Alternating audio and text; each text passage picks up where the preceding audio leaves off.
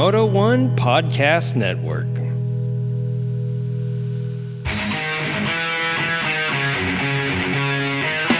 You're listening to Creative Riding Motorcycle Podcast, the podcast that's kind of like a bad rash. We come back every week no matter how hard you try to stop us. Join our supporters by heading over to patreon.com forward slash creative riding to find out more. You can find us on every single social media outlet in the entire universe, even ones that haven't been invented yet. And now, let's talk about all things two wheeled, except for bicycles and trikes. And, well, let's talk about them too.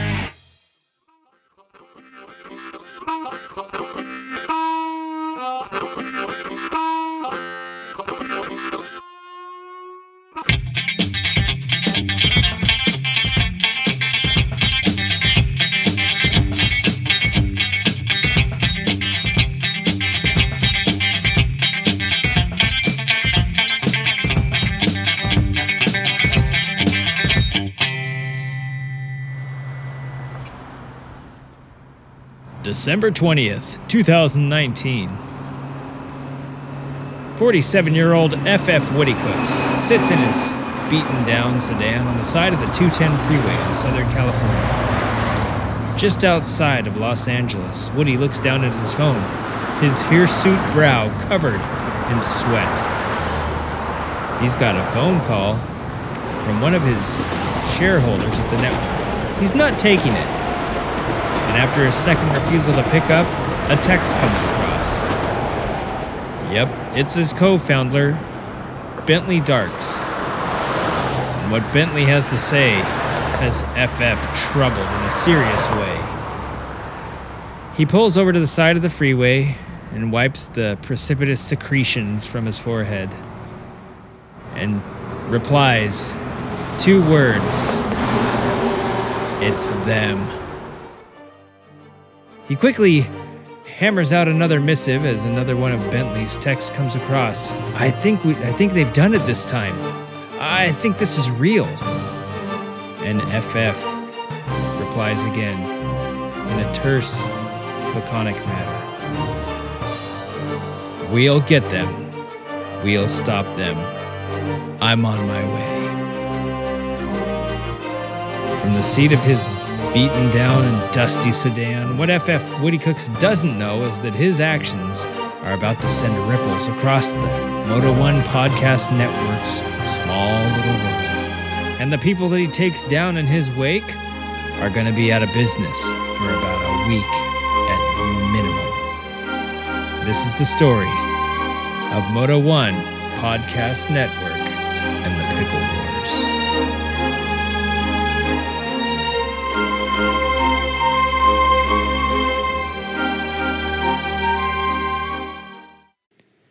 FF Woody Cooks was no stranger to danger, especially when it came to the food cartels that ran Boston.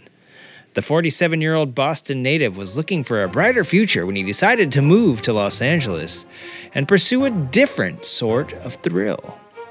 Once he moved out here, the former ice cream precinct manager thought he would get into podcasting.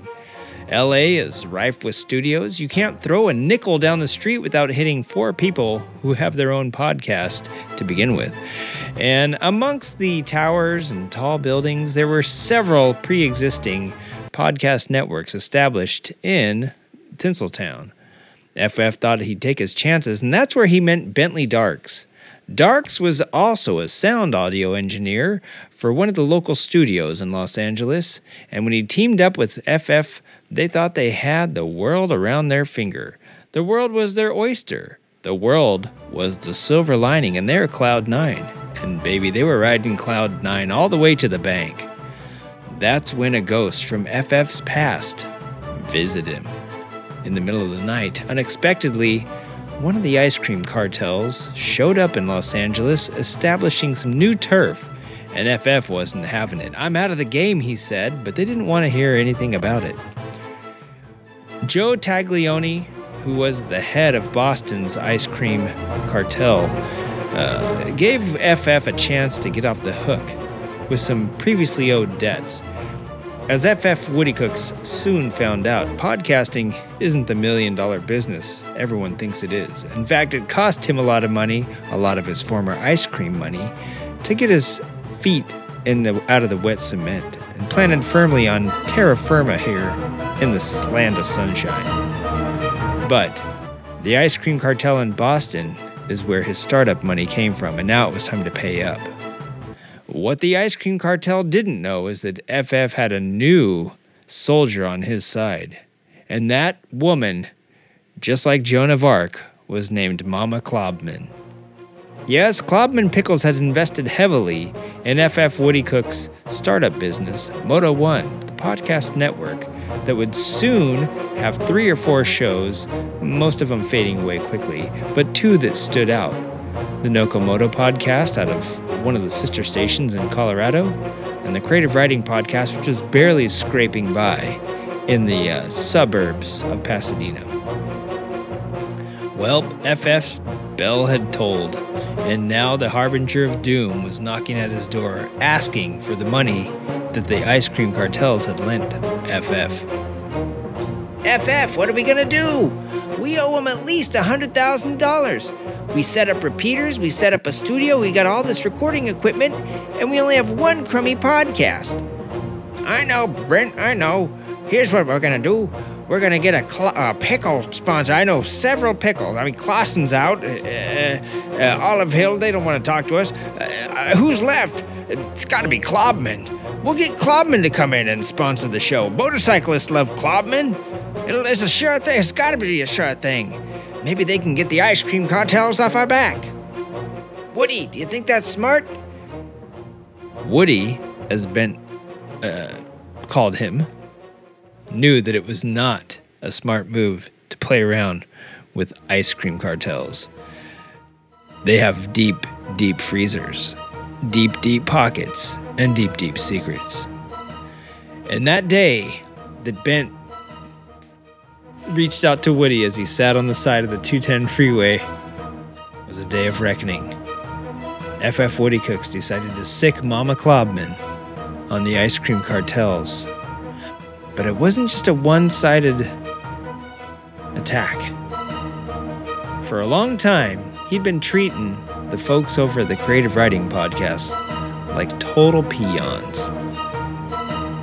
He moved him around, he shuffled him here and there in between spare office buildings and broom closets to record their show. He even made him podcast outside behind the dumpster for about three months in April when it was really, really hot in SoCal. The host, Junkie Turdman, who was also the producer, was just about fed up. He hated subjecting his co host to that type of treatment, and every week he had a new explanation. But it had finally come to a head. And right around the third week of January 2020, he'd had enough, and so had the ice cream cartels. They came knocking on Turdman's front door. Who are you? said Junkie. Ah, let's just say we're a friend from the East Coast. said one of the henchmen sent specifically from Montoya's ice cream precinct there in Boston. I've got an offer you're not gonna be able to refuse. I know you hate podcasting in these broom closets out behind dumpsters. Hell, you even had a podcast in your car two times. They've been scaling back the money they pay you, which is already nothing. You've been paying them. And not only that, they've been giving you shoddy equipment. I have a deal we'd like to make with you, but it will require your full cooperation. Yeah, I'm dumb. I'll do anything you want, said Junkie. And from that day forward, he sealed his fate. FF! Oh my god! FF, they've been contacting me all day. Who? Who's been contacting you? Those oafs over at Creative Riding. Brent Dirks was in a panic. The idiots at Creative Riding had been podcasting and talking, smearing his name all over the potosphere. Although the show only had about seven listeners, that was enough for defame Dirk, and he couldn't take it. And not only that, when he heard Junkie mention the ice cream cartels, his blood ran as cold as the velvet chocolate ice cream that they slung out of those neighborhoods in Boston. Junkie, he's. that idiot's been talking all over the ice cream cartel. They know we're here. They know we're here. There's no way they know we're here. Well, I mean, you told me they knew you're, you, that you moved to LA. I mean, they followed you out here. How hard is it to find a guy named FF Woody Cooks for fuck's sake? Listen, listen. Klobman's gonna come in. She's gonna take care of everything. She's gonna help us. But what FF didn't know was that Mama's Klobman also had a secret. She had pickled flavored ice cream. And in the wake of what was about to happen, they were about to put the Nokomoto boys out of commission for a leak. I'll tell you what. We we owe him some big money. I, I FF was obviously in a panic, as was Ben Dirks. When Mama Klobman had contacted the idiots over at the Creative Riding Motorcycle Podcast, she offered them a generous sum to submarine the Nokomoto podcast, at least in January, at least one week. That's all it would take to get FF to cough up the money he owed the ice cream cartels. What he didn't know was that they were holding her pickle sauce that she used to submit to them for her special pickled flavored ice cream for ransom, much like some world leaders may hold foreign aid to investigate other world leaders. What she didn't know is that they were about to do a triangle of hoopty ha that was going to put Moto One podcast networks in the mainstream news. Ford dead as pickle truck slams into ice cream factory in Terre Haute, Indiana. Uh, a mysterious occurrence happened today on Flout Street as a a uh, pickle truck slammed dead on into the ice cream factory there, and everything exploded. Did you know non-dairy creamer is extremely explosive? Well, couple that with pickle brine, it's almost like napalm, and put some of the ingredients like rock salt and everything else that they put in ice cream, and then it's a deadly combination. How could this have happened? They usually keep pickle plants and ice cream plants miles from each other, but somehow on this fateful day, it appears that the driver just lost control. What the public didn't know is that nobody had lost control. In fact, Mama Klobman had souped up her pickle truck with extra Klobman pickle brine. It's a trick that a lot of racers use in motorcycles to make bikes go much, much faster than stock or the Department of Transportation would ever allow. Her pickle truck slammed so hard into the side of Ilio's ice cream factory and Cinnabon factory that the impending explosion blew half a Terre Haute off the map. FF Woody Cooks.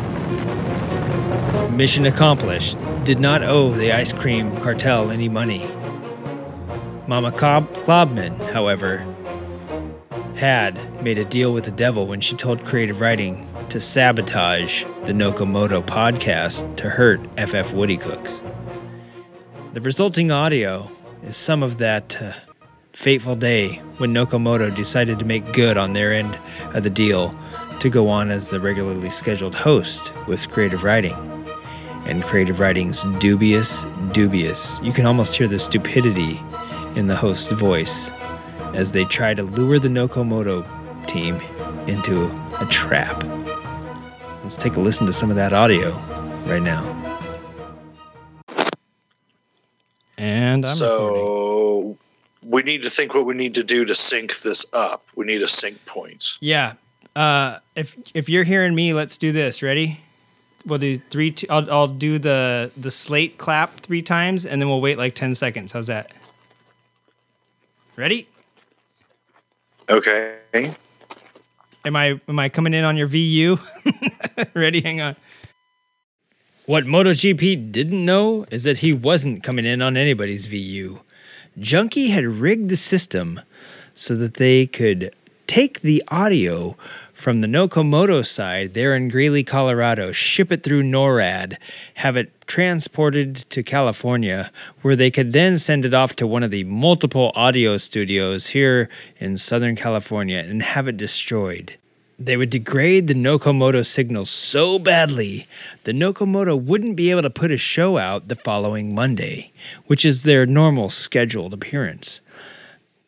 At Nokomoto headquarters, nobody had any idea that this dubious plan was taking shape. In fact, they were oblivious to the whole plan.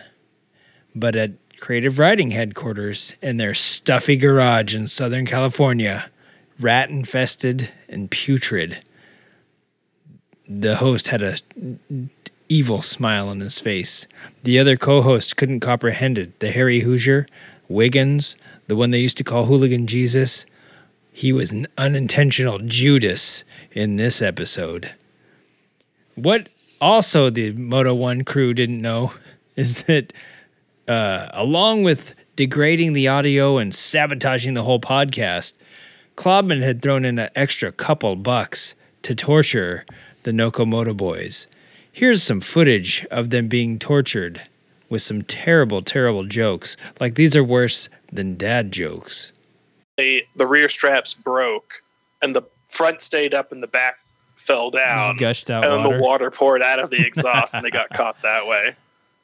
You know what they used to do back in the day was put um, leaded gas in because you know lead weighs a lot. Oh my god. Oh wow. Okay. So I, After hearing this audio, even several of the people behind the plot vomited and retched at that joke. It went on and on for about three hours. The Nokomoto team had no idea. And the creative riding team, at least half of them, had no idea either. But one dubious fellow, Junkie Turdman, knew all along that the big payoff was coming from Mama Klobman and kept going right along with the scheme that would sabotage this week's Nokomoto podcast. So, yeah, next time you're out there and the podcast doesn't come across the airwaves, think about it. Podcasters love to talk about themselves. They love to talk about the things that they get paid to talk about, or don't get paid to talk about, or they're passionate about. There's no way they wouldn't put a podcast out if they didn't have to, or if they didn't know what hit them. All right, I'm Jens Bauer, and this has been Nokomoto, the Klobman Pickle Escape, a Wanderer podcast from Flow Flow Network here in Flamford, Stankin, Nebraska. I'm Jensen Plowby. Until next time.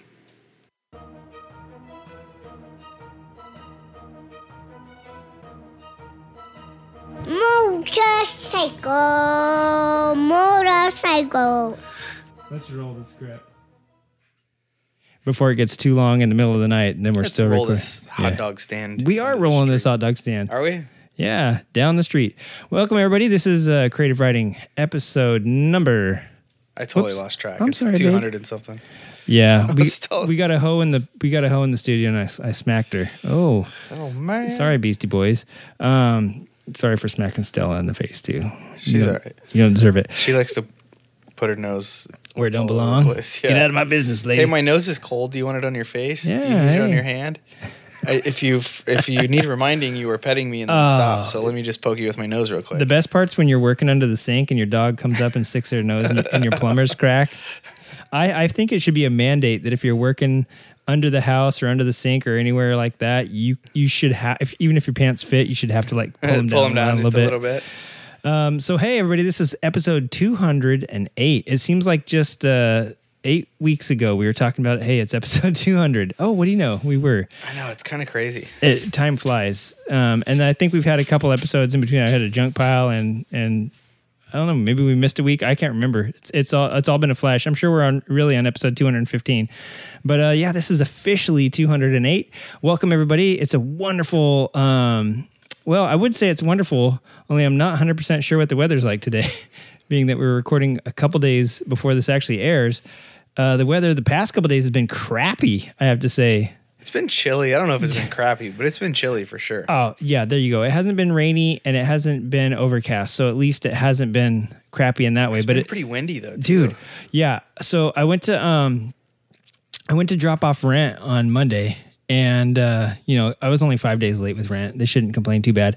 But uh I'm riding him and there was so much debris on the street. I was like, if I was in my car, I would have to run over ha- something because my car can't fit past all of it. So luckily, I was on my bike and I was like slaloming all the down trees and uh, branches and leaves. And then when I was riding on the freeway, I was like, what the heck? Oh, Uh, so much. Um, you know, so many pine needles and whatever these like pepper trees or whatever the hell's planted along the freeways up here.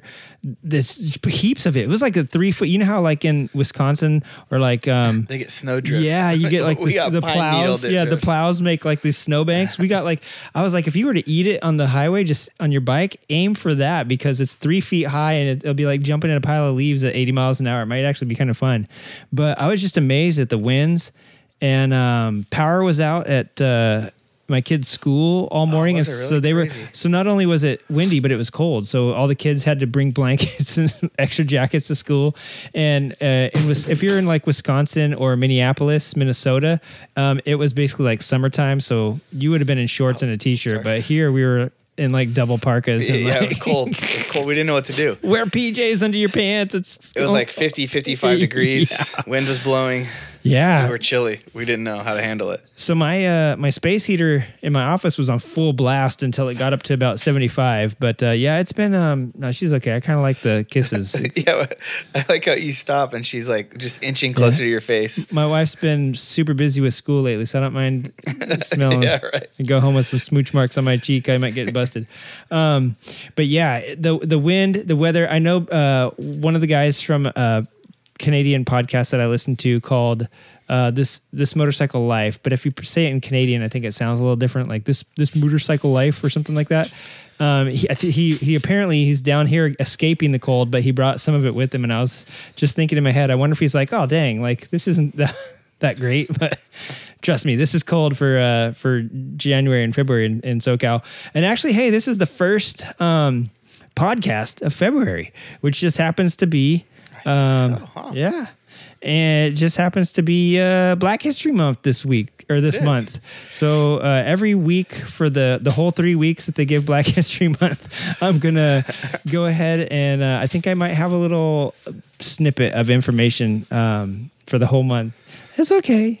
Yeah, I know. I it, me, kids and dogs love me. I, did, I don't know if it's if it makes me sound better or worse that one of my favorite speedway riders is black. Um, he's got a cool story, but watching him ride, I was like, this dude's fucking rad. Yeah. when uh, a city of industry it's been a few years now for a couple years they did this invitational and uh, the first year uh, they flew him out for us. so basically like they got the the best bike so it was 16 riders so eight from the us and eight from uh, like just different parts of the world so like top Like Florida and places that we don't consider the U.S. Still. there's really not many speedway riders outside of California. So, Right. uh, and like Greg Hancock and Billy Hamill were like U.S., but um, dude, there was like um, I'm gonna lose the guy's name right now. Uh, I want to say Chris Harris. I don't know, Australian dude. Like a lot of Yeah. Finn and Denmark. And, yeah, I was gonna say there had to be some like Scandinavian, Uh, Norwegian yeah, yeah. people. Um, and then this dude's he's from Den- Sweden or Denmark, I think Sweden, and his parents were like in um, Johan Schwang. No, and I totally lost his name right now too. But uh, so his parents were in Brazil, and he was like orphaned or something on the side of the road, and they adopted him and took him back, and um, they like Speedway, so he got into Speedway. Nice. Um, but dude, he just one he had like these dreads that were coming out of his helmet, and Is this Mark Scully you're talking? Mark, Mark Heathfield you're talking about? and uh, it- like just watching him ride because so industry's a small small track for what most um like what most world speedway people do they just couldn't Yeah. like you'd see these like top pros and they just couldn't really hang um so like he was figuring it out like and it was just it was rad to watch and Or they couldn't. They couldn't hang because it's so short. They're used to being able Yeah. to have a little bit longer to make a move or yeah something. and they right. just like the track was so quick and everything was happening Yeah. so fast that they're like you know they just couldn't really they couldn't grasp being in a corner the whole time. Yeah, you know, when I was watching the X Games too, like that really tripped me out because I was thinking the same thing as like, man, you get a, you get the whole shot at X Games and the Oh, track is so super, hard short. to pass, Like, yeah, I was kind of bummed that some of the people that I normally like to watch on um, bigger hooligan tracks and stuff were not able to even make a move, and then when they do. You got to like commit or else you fall down. You Yeah. so I was like, It was, oh. uh, so yeah. Antonio Lindback is his name. Oh, okay. But just like watching Sounds him ride out there was just rad because he was like taking this high line around industry, and just uh, he ended up and he was like getting it to hook up out of the corner like no one else would, and he ended up crashing pretty hard. He uh, the bike came out from under him. Stop. That's all right. Um, I'm encouraging that behavior. He was like going down the backstretch and it just looped out from under oh, him. Oh, man. Like towards the end of the straightaway, just hauling ass. Dude, when speedway bikes decide that they're gonna Oh yeah. that It- they don't want you on them anymore, it's Dude, it's and an riders affair. that level, like they ride them on that line Yeah. all the time. And again, like for the the guys that weren't from the U.S. to ride that little track, they were all struggling so hard, and he was just like, he just made it work, I guess. I don't know how you do it because there's not really a seat or more than like an inch and a half of ground clearance. But wouldn't that be cool if they did like a speedway TT? Like you have to jump from a point. If you don't jump, you're gonna hit the top of the ramp, Yeah, there you go. and there's only one foot peg. So that's yeah, that's what, that's what I was thinking. I was like, man, how would they do this? And there's a whole uh, th- three millimeters of um, suspension. Actually, those frames would probably bend, huh? If you Yeah, they're they're, so weird, light. man. Um, so yeah, we got uh, we got that for this week. Maybe we'll maybe we'll uh, get to talk to about him, and um, maybe we'll get him on the show. Um, that would be awesome. yeah, let's do it. just call up Sweden. Hey, uh, Hey, Johannes Lindberg, the, the Brazilian guy. Um, and then we're gonna have a word of the week. We had a word of the week in our intro, but it's not the official word of the week. We're gonna. I'm it gonna was kind of coax, but it, it's gonna make a good soundbite Yeah. though, for sure. that's for sure. And uh, our moto scan is gonna be fenders this week. I said this to Wiggins, and I feel like I'm saying it like 14 times now. Maybe, but um, Did I already say it on the air? no, but I, I know some interesting stuff about Yeah, fenders. Yeah, yeah, me too. And fenders, fenders is gonna be just like the seats thing. Like somebody's gonna have done research on Yeah. seats on fender I've ridden with the guy that invented the plastic one. I, I was I was I was kind of holding that down for well, later. Well, we can. yeah, we'll, we'll hold it. we won't spoil it yet. yeah. So uh, need to Google it though. We'll cover it later. yeah, yeah, yeah. show. So right off the bat, and I was gonna try and actually get him on the show uh, too, since That would actually be pretty rad. yeah, he's pretty. he's, He's, kind of a legend. us. Yeah, he is local. So uh, I'm gonna let Wiggins whip out the word of the week this week, and hopefully none of us says it. Oh, You kind of put that one on top to coax me It into was- it. I it don't, was- I don't know. it was I'm gonna straight. dig way down there. I wasn't trying to coax; it wasn't bent in half like the Oh, others. okay. So I, I tried to bend it real quick. That's what she said.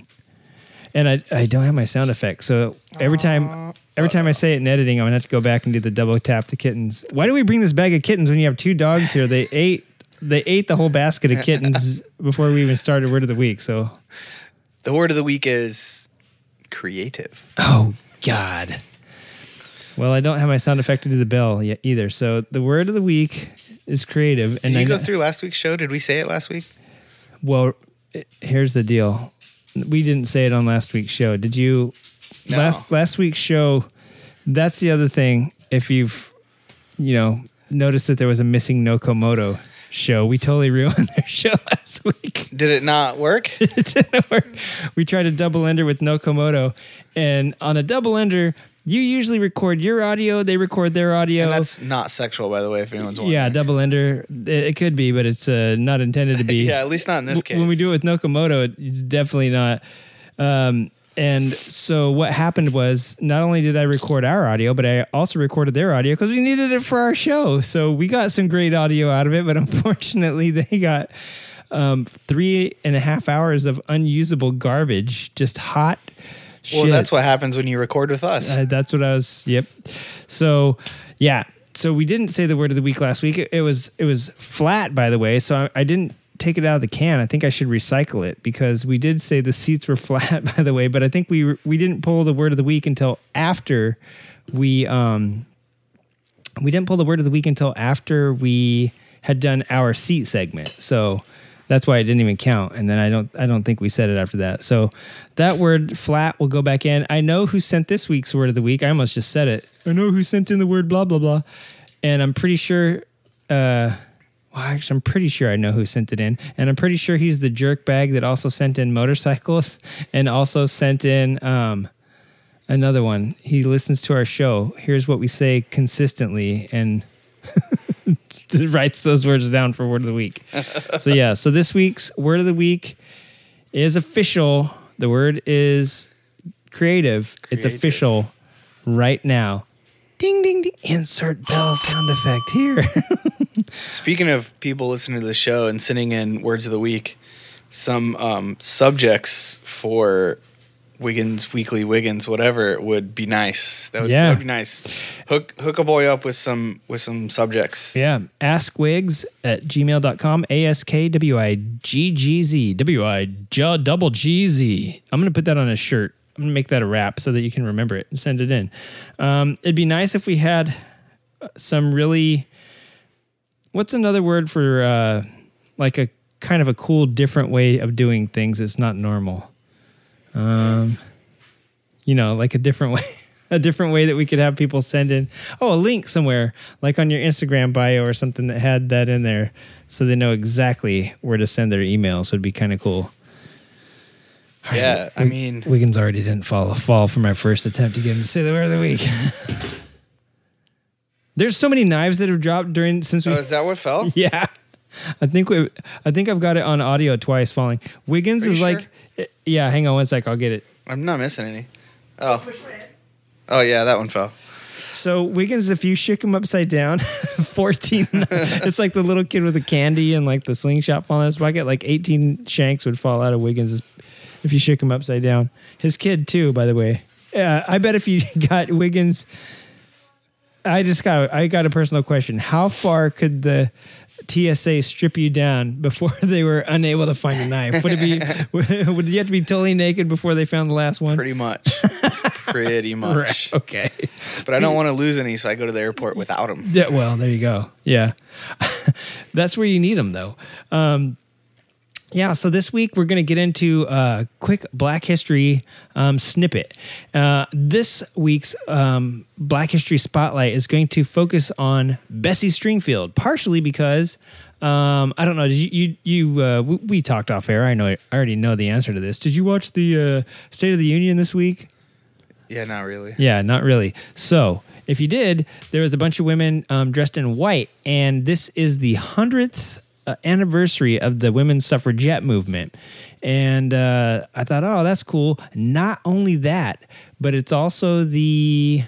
Um, is it this person's anniversary? No, nobody. It's not the anniversary of this person's anything. So I guess that had nothing to do with it, except for the fact that like it's a big year for women. There's actually going to be a women's centennial ride this year to celebrate that, and um, we'll talk about that later in the year because it's going to be coming up this summer. But if you want to get in on that, to me, it's kind of like the where we're for the United States. Um, it's just like celebrating chicks.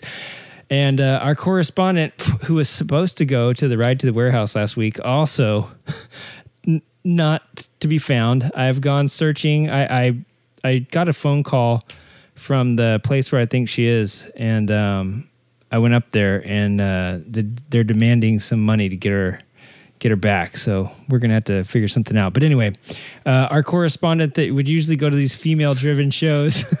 I think I'm just gonna keep my money. yeah. Okay.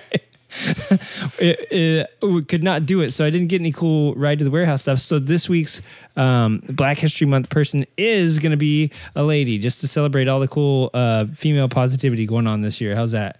Um, it's Bessie Stringfield. Have you ever heard of Bessie Stringfield? I haven't. Okay, so Bessie Stringfield. This is a kind of an interesting tale because uh, I did a bunch of research on it and listen. There's actually like quite a handful of podcasts on her, um, and it turns out that she has a weird tale, and and everybody knows the the um, the gist of it. If you look up on Harley Davidson's website, they have her on there. She's an AMA. The AMA actually has an award named after her. Um, and she's in the AMA Hall of Fame. She's also uh, a legend in Miami. She's a legend across the United States, and she was a big deal because she was born in 1911. Now, here's where the story that's about that's about the the most accurate part that I could tell you of this because there's lore behind this lady. Here's the here's how one story goes. Here's how her actual autobiography goes. She was born in Jamaica to a black mom and a white dad. They immigrated to Boston, um, and both her parents died from smallpox when she was five, and she was adopted by a white lady that was a Catholic. Um, and the lady raised her to be um, very religious. And at age 16, she always had these like weird recurring dreams that at age 16 she had this dream that she was like falling and, and formless and um she had this dream that like the a motorcycle gave her her freedom and like uh helped her just I don't know like transcend to the person she's supposed to be. So the lady raised her, you know, the lady told her, "Hey, good girls don't ride motorcycles." But she relented when Bessie turned 16 and got her a 1928 Indian Scout. Now, she was born in two, in 1911 and I didn't do the math to see if at 16 year old at 16 years old 1928 is the correct year let me think about this i don't know is that right that doesn't that math doesn't sound right Wait, when was she born? 1911 plus 16 would have been uh 27. yeah so she got a 1928 scout maybe it was maybe they did it how they do it now Oh, she was ele- uh, 21. She'd have been 10. So 37, she'd have turned 16. Okay so i guess that is i guess that is possible yeah Or so no. I, my yeah math see my math was wrong too and i i was uh, You got me thinking about stuff. I was doing too many when it's shrooms when I was motorcycles, trying I don't have to think. Yeah, yeah. So she got a 1928 Yeah, Scout. 27. We were at the first time. Yeah, yeah, yeah. So she got us 28 Scout. It must have been a brand new then. Um, and started her journey at 16 riding around um, in Boston and uh, cruising, doing a whole bunch of rides and stuff. And by the time she turned 19, she started um, throwing pennies on a map. And that's how she would decide where she was going to go. She threw a penny on a map and she would just ride there. And then from there, she'd throw, you know, throw the penny on the map and ride there. And so going, and this is like in the, in the uh, 20s, you know, 20, the 30s, actually, I guess, like late 20s, early 30s. And If it landed in the south, was she like, well, push that that's, further up north? That's the thing. She rode um, cross country eight times. We'll get to that in a minute.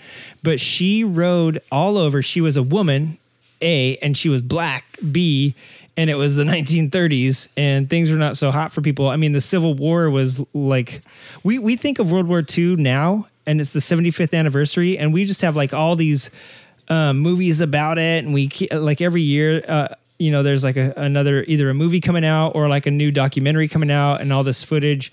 There's so much crazy stuff about World War II. People are enamored with it, and there's so many history buffs that focus specifically on military history around World War II, right? And and like people are barely getting into the Vietnam War now. They're like still so focused on World War II because how it changed the world. Well, the Civil War was closer to her her uh, being born than uh, I mean, it was only like forty. It was like fifty years from when um, the Civil War ended to what when she was born, and we're still talking about World War II 75 years later. So I mean, she was literally like her parents probably were slaves. You know, and it would have been slaves if they had lived in uh, the states when the Civil War was going on instead of Jamaica. So, uh, make a long story short, um, yeah, tensions were high, and she was riding alone around the South, and she was riding all over the United States by herself, and she got. Uh, I guess when she would ride through the South, do the there was uh, Jim Crow laws at the time, and so the, and there was segregation, so she wasn't allowed to stay at um, motels because they were like white motels only. So sh if she couldn't find any um, black families to stay with, she would just like throw her jacket on her handlebars and like stretch out on the tank. You know how the old old motorcycles are, are kind of like long and flat Yeah, in a way. yeah. She She'd just throw her throw her jacket on the handlebars and lay down the tank and put her butt in the seat and kick her feet up on the back fender and sleep on her bike.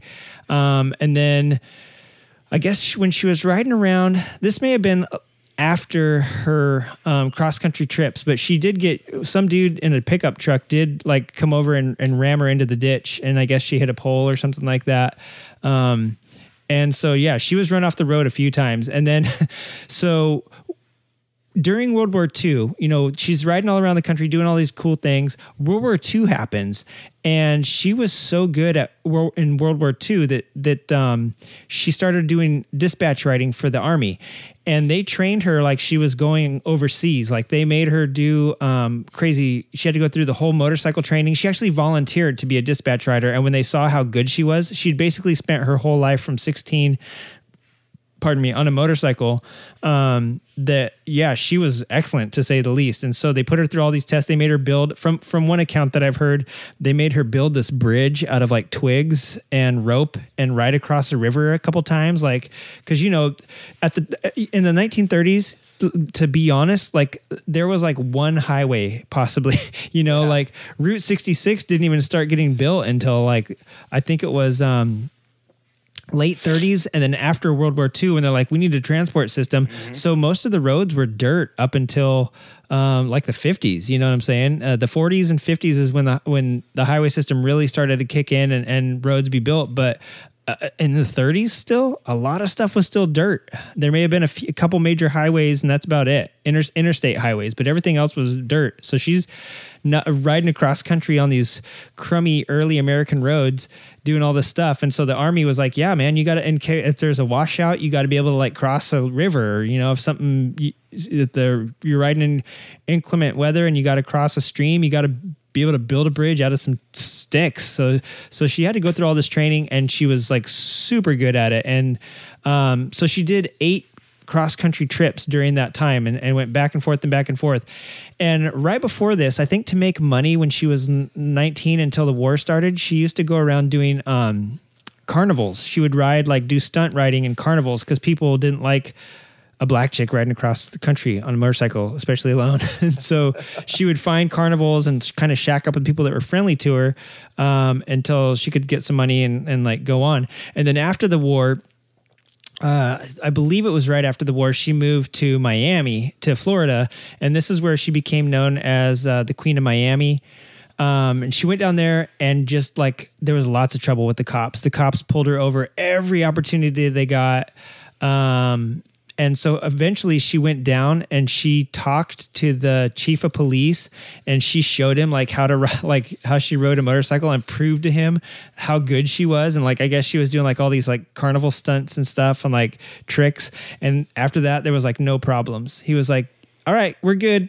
and so she never got hassled again. Um, she, uh, it's when she lived down there too that she did enter a flat track race and she won. And when she went to go collect the money and took off her helmet, they're like a chick, and they they didn't give her the money. they're like, no way. And I think you and I have talked before about like the first woman to run a Boston Marathon. It was like in the 1960s, early 60s or late Yeah, late and they 60s. were like trying to throw her out. Dude, the Like, guy that organized the marathon tried to tackle her off the course, right? Yeah. And yeah, so I mean, that's the 60s. This chick is like, you know, this is well before that, well before the civil rights, all this stuff, you know. Um and so yeah, I mean, she's basically riding through the South and, and all that stuff. Like like you were saying, yeah, if the penny landed in the South, she would go there, but she was just like she was ready to be hassled and she took it. So when she moved to Florida, she kind of stayed there. She formed um a motorcycle club and I forget what they were called, but um, there's a few, there's a ride now that the AMA uh, posthumously um, it inducted her into the Hall of Fame. And I think it, she died in like 93, uh, I believe it was. And I think in 2000, they inducted her into the Hall of Fame. And then they made the Bessie Stringfield Award because she was such a pioneering person and she had, um, ridden back and forth across the country a thousand times, um, and done all this as a as a woman back in the times when a black woman shouldn't, you know, wasn't expected to do this, let alone any woman. Um, and so, and and I mean, this is she started ten years after the suffrage movement. So I mean, women's lib hadn't even happened yet. So it was really crazy. So they're like, we're making the Bessie Stringfield Award. So that that's an award you can get. And after her, I don't know when this happened, but after the Indian, I'm, I'm assuming the very next bike she got was a Harley. And through from the 30s until she died in the 90s, she owned 27 Harleys. Um, and she said Harley Davidson is the only motorcycle in my opinion. And she had six husbands too. But I mean, you know, if you can't stick around in one place, if you have to ride back and forth, the the dudes are like, dude, I can't. I don't want to. You know, I want to start a job. I guess she's like, you know what, bro? Like, I'll catch you later. So she had six husbands. I think it was the second one that she kept his name, Stringfield. Um, and apparently, her and her first husband tried to have uh, babies, like three babies, and none of them survived, or she had miscarriages or something. So she was like, you know, kids aren't for me. And she said uh, all of her bikes had to be blue. And so her motto was new and blue. And the only thing I ever get used is a man. So I was like, that, that's pretty funny. So you could imagine her lifestyle didn't have her pegged down in one part of the country for too long. And at that time, you know, even even all the way to the 50s, it's not like people were moving all around crazy like that. She was just a true vagabond. Um, and so yeah, she died in 1993. Um, this is the crazy part. Um, there's there's women that do the the penny penny ride I want to call it or the penny something ride, and I think they organize it out of um, like Tennessee or Kentucky, and they call it that because she would throw a penny on the map and decide where to go. Uh, that's how she decided. So every year they do like the penny ride, um, and then one of the podcasts I listened to, I think it was History and Color, was um, mentioned Portia Taylor, who is uh, you know, she created Black Girls Ride out here. We interviewed her for our IMS episode, and they were saying how sh uh, Bessie Stringfield has helped um, inspire women like that to like start women's clubs and women's only clubs, and especially Portia with um, you know Black Girls Ride to like focus on the still very kind of minority um, niche within like a niche, you know. So um, here's the crazy part: in 2018, the New York Times did a they do these crazy things where they'll, they'll do like a deep dive investigation on kind of un, unsung American heroes, and so they did one on Betsy on Bessie Stringfield, and uh, some of this stuff wasn't adding up. And so they contacted her biographer and they're like, dude, as a journalist, we can't just, we're not going to publish this stuff. Like, some of what we're finding isn't adding up to what you wrote in her biography. So what the hell, you know, what's, what's going on here? And so the biographer admitted, she said, you know what? Like, there was such a lore uh, about her as she rode around town. Like sometimes the legend is bigger than the person. And so she just wanted to roll with the facts. And she said, as my friend, tell my story as, you know, as my life is known. Yeah. Like don't, you don't necessarily have to be, don't necessarily be accurate. So they found out that she wasn't actually born in Jamaica to a uh, white dad and a black mom. She was born to two um, black parents in Virginia. She actually has a bunch of family in Virginia still. And the last podcast I listened to, I forget what it was called, but they said that there seems to be some sort of break like the the nieces and nephews who are also like now in their like 80s or 90s remember her coming and having a big blowout with the family and they never saw her again. So we don't know what happened and i think something happened in her early life that she was like she didn't want that to be part of her history. She wanted her history to be like all the crazy stuff that she did the carnivals the stunts the racing the cross country trips. Um, oh yeah and in all this time her harleys going over these bumpy roads and and uh, it's so hard for me to imagine going back in time right now with all the interstate freeways that we have and how you can basically what's the cannonball app? Isn't it like 23 hours or something? Like somebody's driven from coast to coast in under a day you know what i'm saying? I forget what the cannonball is but the guy on the motorcycle did it a couple Really? years ago. I know in cars, like when they do the cannonball run, it's like um, one they they haul ass. But Yeah. They do like huge fuel tanks in the trunk. yeah So they'll like have enough fuel to make it without stopping. Yeah, he had like a GS with like uh he had modified the tank plus he had like a one so that he only stopped like four times cross country. stay- I can't stay awake that long. Yeah. Really He oh and he had like long. people running interference for him in case there was cops on the freeway. He'd have people like there was it was a whole ordeal. So they're like they're speeding to get all the yeah, it was like it's seriously like Smokey and the Bandit. Like the bandits running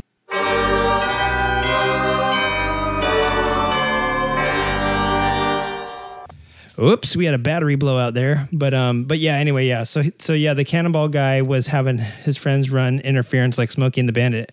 But yeah, so she rode across country and now you can do it in like a day or whatever. I think I, I don't know, it's probably under 20 hours, whatever he did it in. And to imagine her doing it back then on on a freeway system that didn't exist, you know, it took you days to get across the country because they were dirt roads, you know? And so yeah, it's it's crazy for me to think about going back and forth eight times on good roads, let alone crummy roads. And if you look at pictures of her from that time, she's got this big fat kidney belt on, and I'm sure it's to keep her internal organs in place instead of from getting jounced out of her body. But also, she broke down a lot, and she had to re- she had to repair her bike a lot, and she was by herself. So I mean, she did all that on her own.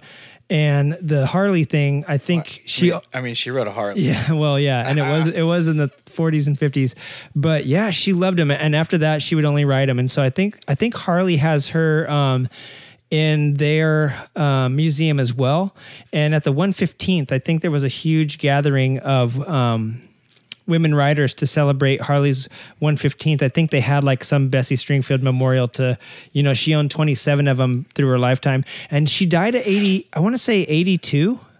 Uh, let me see if she was born in 11 and she died in 93 i guess we should be able to do that math yeah i think that's about 82 Sounds right. but um but yeah she rode her even even up until her death she rode her motorcycle to church on sundays even and uh so yeah pretty crazy pretty, pretty crazy rad. life um yeah so next week we'll we'll, we'll pick something maybe uh if wiggs has any good ideas or if you have any ideas or anybody that you know of that you want to hear about um there are plenty of cool uh racers, current and past, that we could talk about, and lots of people that have done some pretty cool stuff in the chop scene as well. Um, that just like helped man, start bikes back in the day. Is the guy's Sugar Bear? Yeah, Sugar Bear is one of them. I actually have some photos on my phone of Sean from Suicide Machine. We were in Milwaukee for the 115th, and he came out to the track. Yeah. Sean's like, dude, take our photo, take our photo. And I'm like, who is that guy? He And built when the- he said Sugar Bear, I knew. He also built all those front ends. Yeah, yeah, And it was like, it was hard because, like, in the 70s, I mean, a lot of motorcycle clubs still are super racist, but Yeah. in the 70s, they were way worse. yeah, yeah, And him and his buddies were like in the chopper scene. yeah. That was I- horribly racist. yeah. But they were hardcore chopper dudes. Yeah. And they built their own shit like real chopper dudes. And like, The crazy thing too is that like I lived down the street when I was a kid from some angels, and they were terribly racist. like they were they were crazy racist. But uh, apparently, I was just reading the other day that um, there was some guy that who is still the I don't know the name of him, like the Iron Devils or something. But he was friends with Sonny Barger, and they got they were like got into motorcycling together, and they lived down the street from each other. And he, you know, Sonny started the Angels, and he started the Iron Devils or whatever the Iron yeah. uh iron crosses or something like that and yeah he was like black dude and i was like that's kind of weird because the angels eventually turned into like kind of a notoriously racist Yeah, club but i, I guess just- when, in the early days of chopping dude you just chopped with whoever you know You, but you find out too, like when you get to know people, it totally changes your outlook. yeah I know like a lot of people are from like small parts of the country where they've never seen different. yeah I just listened to this guy. I want to say Daryl Dixon, Daryl something. He was on Joe Rogan not very long ago. Uh, he's a musician, um, and he's daryl dixon is uh, isn't that from pantera why do i think that why am i maybe it was Daryl something, and he um, it'll say on my podcast app. Um, Daryl, where's it at? in the meantime if you are if you if, if you like daryl from um Daryl Davis. Oh, yeah, he's no. an R and B and blues musician. Oh, okay. but he's like for the last like twenty years, he's basically got dudes to quit the KKK. oh yeah So he like had this idea of um like why do people hate me when they don't know me like when he was a little kid. And so he like got to know like so he had these like KKK members like coming to the bars to watch him play music. And he got to know them and then he just kind of got in deeper and like started meeting the grand wizards and stuff and all this and like dude he's got like so the first person that like told him they were quitting because they met because they're just like look like you know, I, I don't know. They were just like we never knew any better, you know. And Yeah. he, you know, he was always like just patient and calm, and like became friends with him. wasn't like wasn't mad at him for not liking liking him or liking black people. Like just was like, hey, like let's hang out until you feel different, you know. yeah And uh, so like someone was gonna quit, and he like calls him, and he's like, dude, I'm leaving the the Klan or whatever, and uh, he's like, I'm gonna burn my uniform, and he's like, can I keep it? So he has like this collection of all these people that have like left, and dude, he knows like. He also like makes it a point now, but he like knows the leaders of like all these neo-Nazi groups and stuff, and he's like, and he goes, "I'm not trying to make That's them quit. Like he just tries to like be their friend Yeah, yeah, and like be like, hey, look, we're all the same. And over time, they just kind of come to that on their own, right? Um, it reminds me of like if if you go back into history and you, and you know that like Attila was beaten by um Scipio Africanus. I forget the the gen, the Romans name, but yeah, Romans fought these crazy battles that have gone down in history with other cultures and other leaders of other you know um, nations yeah, and the leaders death. I mean, if you lost, it was death. It's not like nowadays where you sign it. You know, you, you Yeah, leave right, it right. like you got killed. Everybody got, and so, but these leaders, when they lost, the leaders had like great respect for each other. So even though they kind of probably hated each other in the same Yeah, sort of way. I kind of get it. You know, it, Yeah. it kind of makes sense. But yeah, just seeing somebody for admiring somebody for who they are, not just who you think everybody that Yeah. that person that rem- looks like is you So know good that's kind of on- interesting. on yeah, Rogan if- yeah, if yeah. you're interested, if you have 18 hours to kill, yeah, and you want to, They're only like three hours long each, but it it pulled me in, man. I just listened to a couple good ones. yeah, but good, good on you, Rogan. job makes the Is- podcast better. Is he doing as good as we are, Rogan? You think? I don't know. I think he's number two in the world behind us. Yeah. I think we're leading the way for podcasts for sure. By the way, uh, bringing that up, I it's it's awesome to see how every podcast about a month ago, none within within this last month has been like posting all these apps where they're number one. I had to, Oh, do, I- yeah, I had to go real deep to find out where creative riding is number one. It's somebody that only has two podcasts on listed on their web on their blog, and creative riding was one. It's us and another one that quit. Yeah, like episodes. one that I don't I don't even think the other one exists. I think it was a made up name, but um, We're probably second in the country for people who haven't gave up yet. yeah. Behind the motorcycles and misfits. We're not even second in this city, dude. There's like no other po- motorcycle podcast in this city, but it's still like this is way down. fourth. yeah, We didn't even podium. right. Um, but yeah, uh, shout out to all the other podcasts that are number one wherever they're looking. Um, yeah. What else? Oh yeah, this week's um, this week's Moto Scan, we're gonna do fenders, and so I'm kind of excited about that. Uh, do you have any news actually by of what's going on? We should get into some current events, but let's do fenders Coming first. up tomorrow. Oh, okay. Let's get into current events because I'll Oh, look them up while you're. me off. Yeah, Uh, yeah. Is the one motorcycle show in Portland, Oregon. Oh, yeah. I'm not gonna make it this year. You guys are all hearing Oh, this now.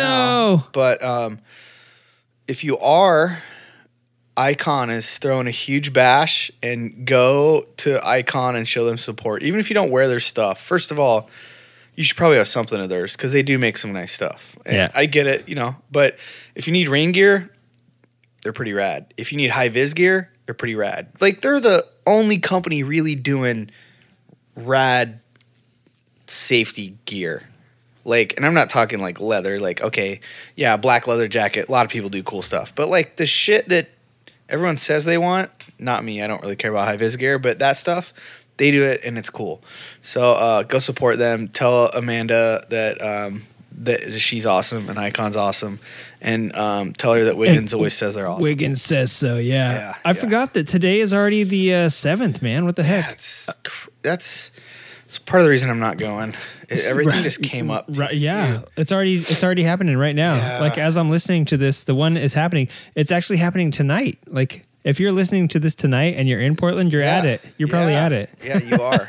So Say hi to the Misfits. I think they went. yeah, the Misfits are going there. I think Cleveland Moto is going to be there. And I'm not 100% sure, but Noco Moto might be there, and they might be shit talking us every step of the way since we Well, wrecked their last episode. None of them got on the track except creative riding, so they can shit talk all they want. And you just said the word of the week. We're gonna have to here. I'm gonna pull, Oh no! I'm gonna did. pull this kitten out of Stella's mouth and double tap him. There we go. Oh, Stella's gonna be mad. We took her snack away. Here, you can have that leg back. You look kind of you look like an old farmer with that tail hanging out of your mouth, like an old. Uh, but yeah, um, you know what? We probably said it earlier too. Uh, When in editing, I'll catch us and I'll I'll make sure I go back and, cut them all out. Yeah, yeah, yeah. there you go. That's good. It'll, That'll take we'll way longer. Say it, and then what should we replace it with? Yeah, That'll take longer than just. We'll change it to Misfits for everyone. So Yeah. it'll like it'll, it'll do that weird sound. It'll be like silence, and then we'll be like Misfits Yeah.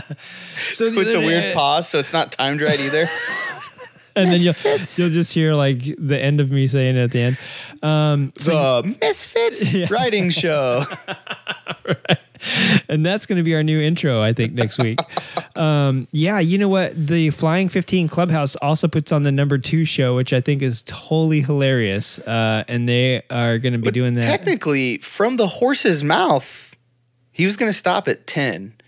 But I guess when Indians signing those fat checks, you do whatever. Is this the 11th one? yeah. He said it literally after the ninth was like, I'm only doing one more and then we're going to change it. Well, you know, because then it's like it starts getting better or it gets worse. Yeah. Yeah, but if it's don't year open by your year. mouth and say that. That's all I'm saying. Hey, I said I was never going to do another show, and here we are, 200 some some odd later. um, also, what's happening today is if you're down here with me, uh, the round one of the Southern California Flat Track Association Association is having a little TT race out at Burton Road at Paris.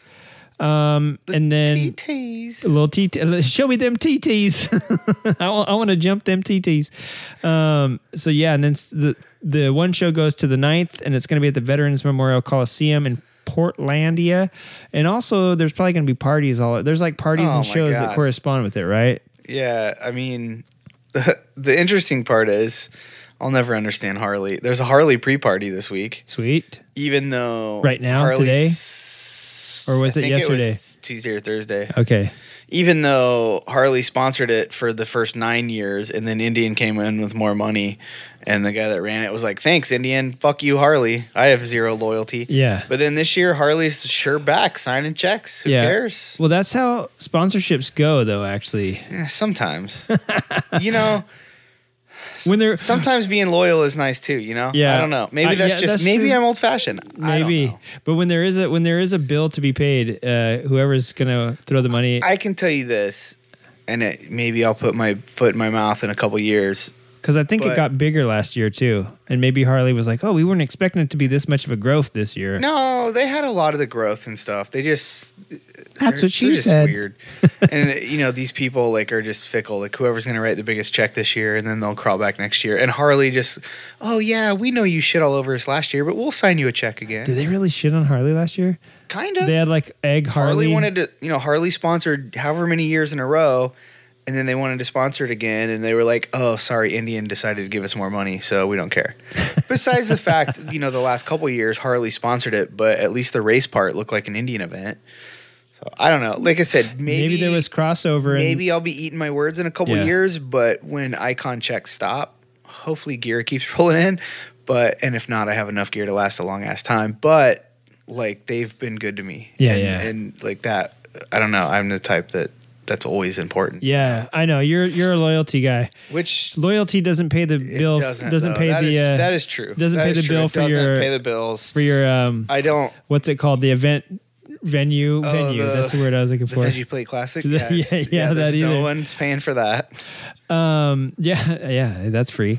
Uh, by the way, that's going to be coming up here too. Um, if you if you're not a hipster or you don't like coffee or you just can't make it to Portland and you you don't mind cold weather anyway, um, the same dates, February 7th through 9th, Progressive IMS is happening at the D.E. Stephens Convention Center in Chicago, Illinois, and uh, I'm sure some of the fast boys from Illinois are going to be there uh, showcasing some really cool. There ought to be some pretty cool custom stuff coming out of Chicago. That is where Route 66 started too. So if you get done with the show and you get a cool bike and you want to come visit whatever riding this show is called, the Blank Riding Show, um, you can head out on Route 66 and meet us out here. I'll meet you. Um, but it, that's total nonsense. I won't won't do that at all. Um, February 8th, the breast cancer research ride is happening at Biggs Harley Davidson in San Marcos. Go to biggshd.com for details. February 29th, uh, our very own hooligan. No, no, no. What are you called now? The Waylon Jennings of motorcycles? Oh, the the Harry Hoosier. That's what you are. The Harry Hoosier is throwing the Veggie Plate Classic out at Perris Speedway, Burton Road in Perris, California. And that very same day, if you don't like watching fun stuff and having a good time watching people race, you can go to the California Motorcycle Community, uh, yeah, CMC, which is the California Motorcyclist Community um, monthly ride. They're going to be going from Highway 74 to Santiago Ca- Canyon. And actually, that's going to be from 8 a.m. to 1 p.m. They're going to have free barbecue at the end of the ride. It's a non disclosed location. So you're going to have to look it up on Facebook to find out there's several starting points. And they're going to meet at a central point and then do the ride to the barbecue. It ends at 1. So I don't see what's stopping you from then riding out to Perris. And from Santiago Canyon to Perris is a pretty good ride. It's actually a two super hours. bitchin' ride. I mean, Yeah. you can just hit over, take a highway across, and then down Bam. the Burton Road. Yeah. Yep. And uh, watch the veggie plate at night. So when is the veggie plate going to be? Like five or six? Oh, green flag is probably seven. Seven, right? Actually, Right. The it practice might be six now, and we don't do practice. It's a speedway race. Okay, so yeah, might be a little bit. There's ain't no, Uh, get no ready for like flat track. event. Yeah, get ready for 24 consies and then like and a main event. Um, I think you know, aren't the uh, when you go watch speedway like in Finland and stuff, isn't it like 24 hour event? Like I swear to God, no, no, the qualifying and the semis and the Oh, they don't really do qualifying. Uh, Speedway is a weird. Um, I think the big races are 24 or maybe just 20 heats. Yeah, I think it's yeah, yeah, six- yeah, yeah. It's 16. no, I think 24 is right. Yeah, it, I think 20. Okay, Heat 20. and then it, does it They boil call down them to heats, but it's not all heats. yeah. So there's, if I'm right, there's 16 just straight up races with the different four, you know, and there's usually 16 riders. So every rider will do, I think it's four heats. And at the end of 16, they take a point system and then it goes like the, then there's two more, which would be 17 and 18. And then, so it's the top eight do 17 and 18. The usually, and it could be points again, but it's usually the top two in each of those go on to Heat 19, and then the top.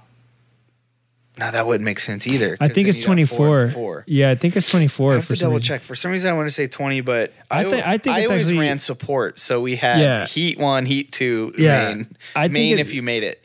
Dude when i was watching speedway one time i was like did they just say heat 240 like i swear it was two, I, th- I thought it was in But the it all goes so fast and it's such short laps, Yeah. and they don't really let them mess around like some of the flat track stuff. Dude, as soon as they're there, they're on, Dude, yeah. it's such a short show, even for Yeah. as many events. yeah And there's a lot of heats, but it's all the same class. is that how veggie part. plate's gonna run too pretty quick Yeah, so usually what we do, so we'll go in between the different rounds of semi, but we usually do two heats in a main. yeah so that's pretty So- good um and yeah about that track time. yeah, and and that's a good track to watch speedway at because it's way Killer bigger than industry Yeah, it's more like the European tracks. Yeah. So I mean they're hauling the mail, man. Just- yeah And, Uh, and honestly, we've got I don't know who all is going to be at that one at the end of the month, but we've got some really fast local boys for Speedway. who puts on the speedway out here is it sfta No, uh, the ones at Perris are ran by a guy named Steve Evans. Okay. And that's who so far all the veggie p- plates have been with too. So, Yeah.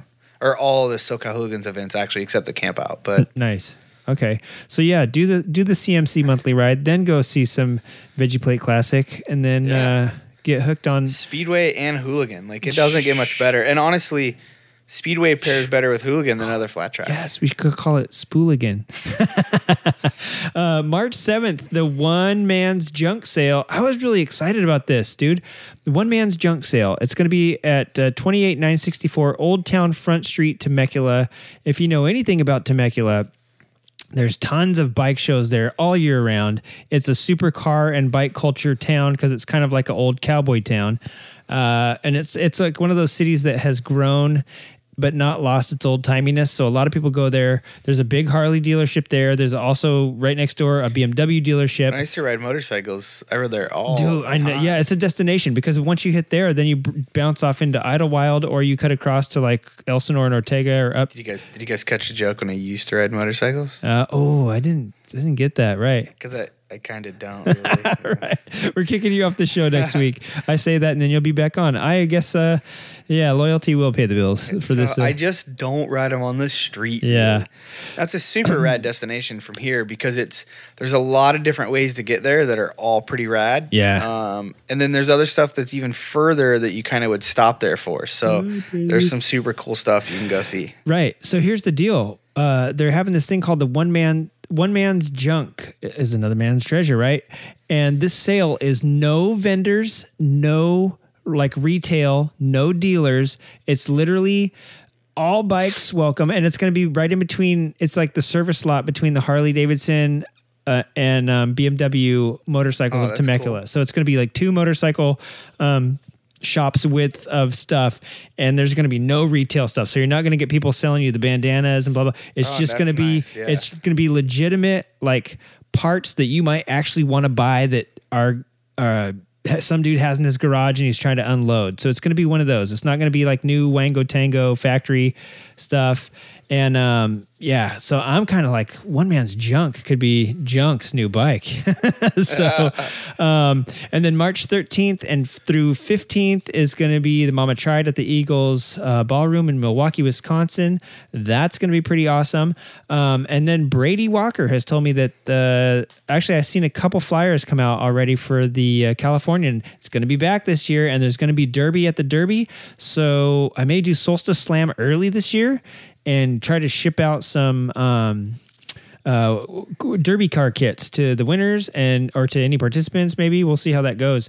And uh, yeah, just get some of those out in the mail and hopefully get one back. Last year's. Uh, no, no nitrous Chris from Waukesha, Wisconsin, uh, was the overall winner of the Derby. He mailed that sucker in. We put it on the track without graphite lube or anything, and it just smoked everybody that even looked at it. People were looking at it, and their eyeballs were catching on fire. So I was like, "Woo, this car's gonna be a winner." Um, I think I eventually just mailed his trophy and car back to him like in September or October, or maybe it was like right November even. I don't, I don't know. It's just, I know it was just a couple of few months ago. So he finally, after me gawking at it and like showing it off to everybody, he finally got it back. Um, but yeah, so that's coming up, and that's going to be a lot of fun. And if you have any bike, um, any bike, uh, you know, any bike us that are happening, let us know. Send them in. Email us at creativeridingpodcast at gmail.com or askwigs at gmail.com and just say, hey, there's this cool event going on in my town or a race or whatnot. And, uh, we'd like to get some people coming to it or listeners of the show to come out and check it out and guarantee we'll give you shout out on air and talk all about it. All right.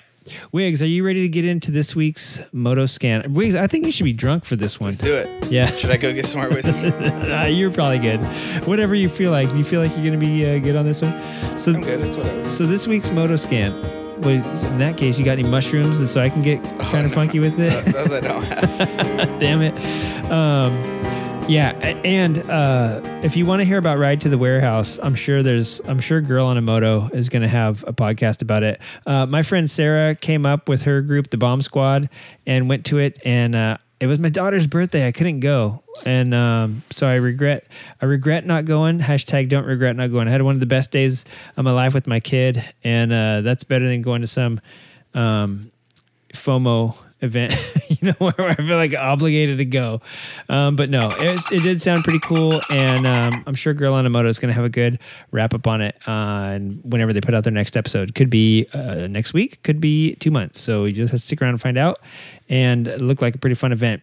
But uh, instead of us going, we're going to do the Moto Scan. And this week it is Fenders. Boo boo boo boo boo boo boo boo. And if you hear like some cool music right now, instead of just my voice saying boobity boo boo, I won. If you just hear my stupid voice right now, then it means I messed up in editing. And this is the intro music. Boo bam bam. There you go. All right, Wiggs. What do you know about Fenders? Besides, you want? Why are you looking at me like that? Don't punch me, please. That was our intro music. Um, so yeah, what do you know about fenders besides uh, here's here's what I know. They come in all shapes and sizes, and they come in all forms of substrates. Um, but there's one thing I didn't know about them, and it's they're not they're not totally necessary. Um, and Wiggins knows that best because he probably has three bikes out in the. Uh, actually, your duck didn't even have a front fender on it, huh? RC51 doesn't anymore Yeah. either. It was uh, the one I had was Too beat up and Oh, um, man. it cracked pretty bad when I was changing fork seals. Oh dang! and You're supposed to like unbolt it and take it off. That's why you're not supposed to undo the forks. And Oh, shit. um, let's see. Well, I was using it to try and pull the fork seal out. I'm not sure if the Buell's got one. The sporty chop that, geez, I hope that paint gets done soon. It definitely doesn't have one. Um, and the the the tracker definitely doesn't have one. Yeah. Do you have any Yeah. motorcycles with the front with any fenders, front or a rear? CBX has both, kind of. It definitely has a front. The rear, I don't, it's weird because a lot of the rears are like the tail. So like Yeah, the yeah, yeah, RC51 doesn't really have a rear fender, but it's got a tail section. Does it have one of those ones down on the swing arm No, no, that goes? I don't- okay. I don't have the little hugger. Yeah. Those used to be cool, but they're not anymore. yeah. A lot of times. Um, so here's what I know about fenders. A lot of they go on the front and the rear of the motorcycle. Um, in the old days, every motorcycle had one, and in some states, um, motorcycles are mandated the same as like a truck that's lifted is supposed to have mud flaps, or any car that can like be high enough to pitch rocks into another car's windshield. Um, has to have mud flaps. A lot of a lot of motorcycles have to have or supposed to have fenders, and uh, same with cars. If your car, you can drive an open wheel car, but it has to have minimal um, fender clearance, and all of that is DOT, at least here in the United States, um, to provide protection of hitting. If you if you ever seen Formula One or seen those rad videos where the dudes are doing the rides of the century, and like eh, in the Formula One case, a car taps another car's wheel, open wheel. Things go sideways quick, and sometimes cars flip upside down, suspensions break off, uh, especially the higher speed you're going, the more danger that it is.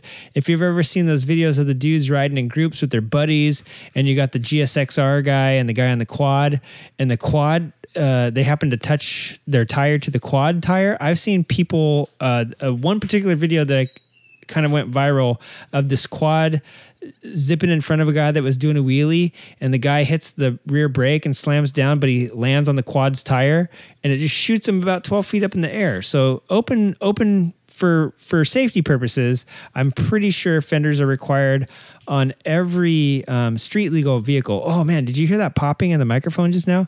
That was the dog shocking me. A dog used static electricity to just um, displace all the vertebrae in my back and, and replace it with ashes. So that was kind of cool. But now I'm just a blob of jelly on the couch talking to you. Um, so yeah, so fenders. Let's talk about fenders.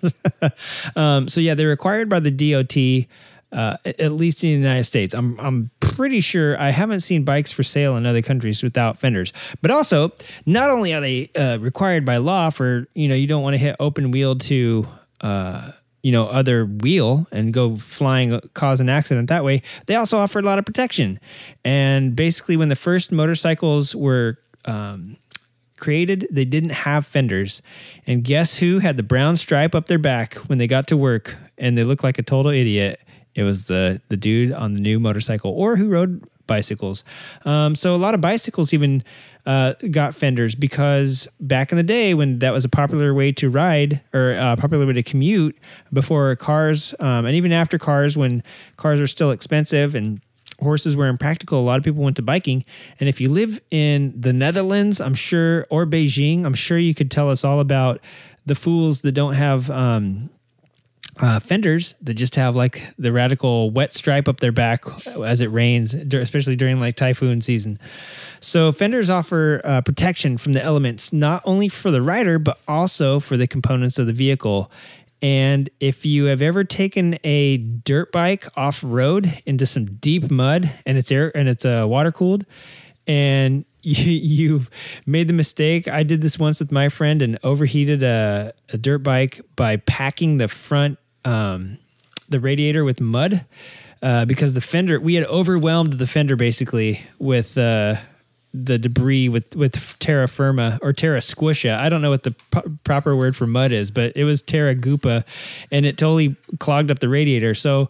Um, that's the second thing is it does is it protects the uh, the bike from the elements as well. So the rider doesn't have a brown stripe up their back, or I've seen a chopper riding down the street. Um, this is last winter when it rained really bad.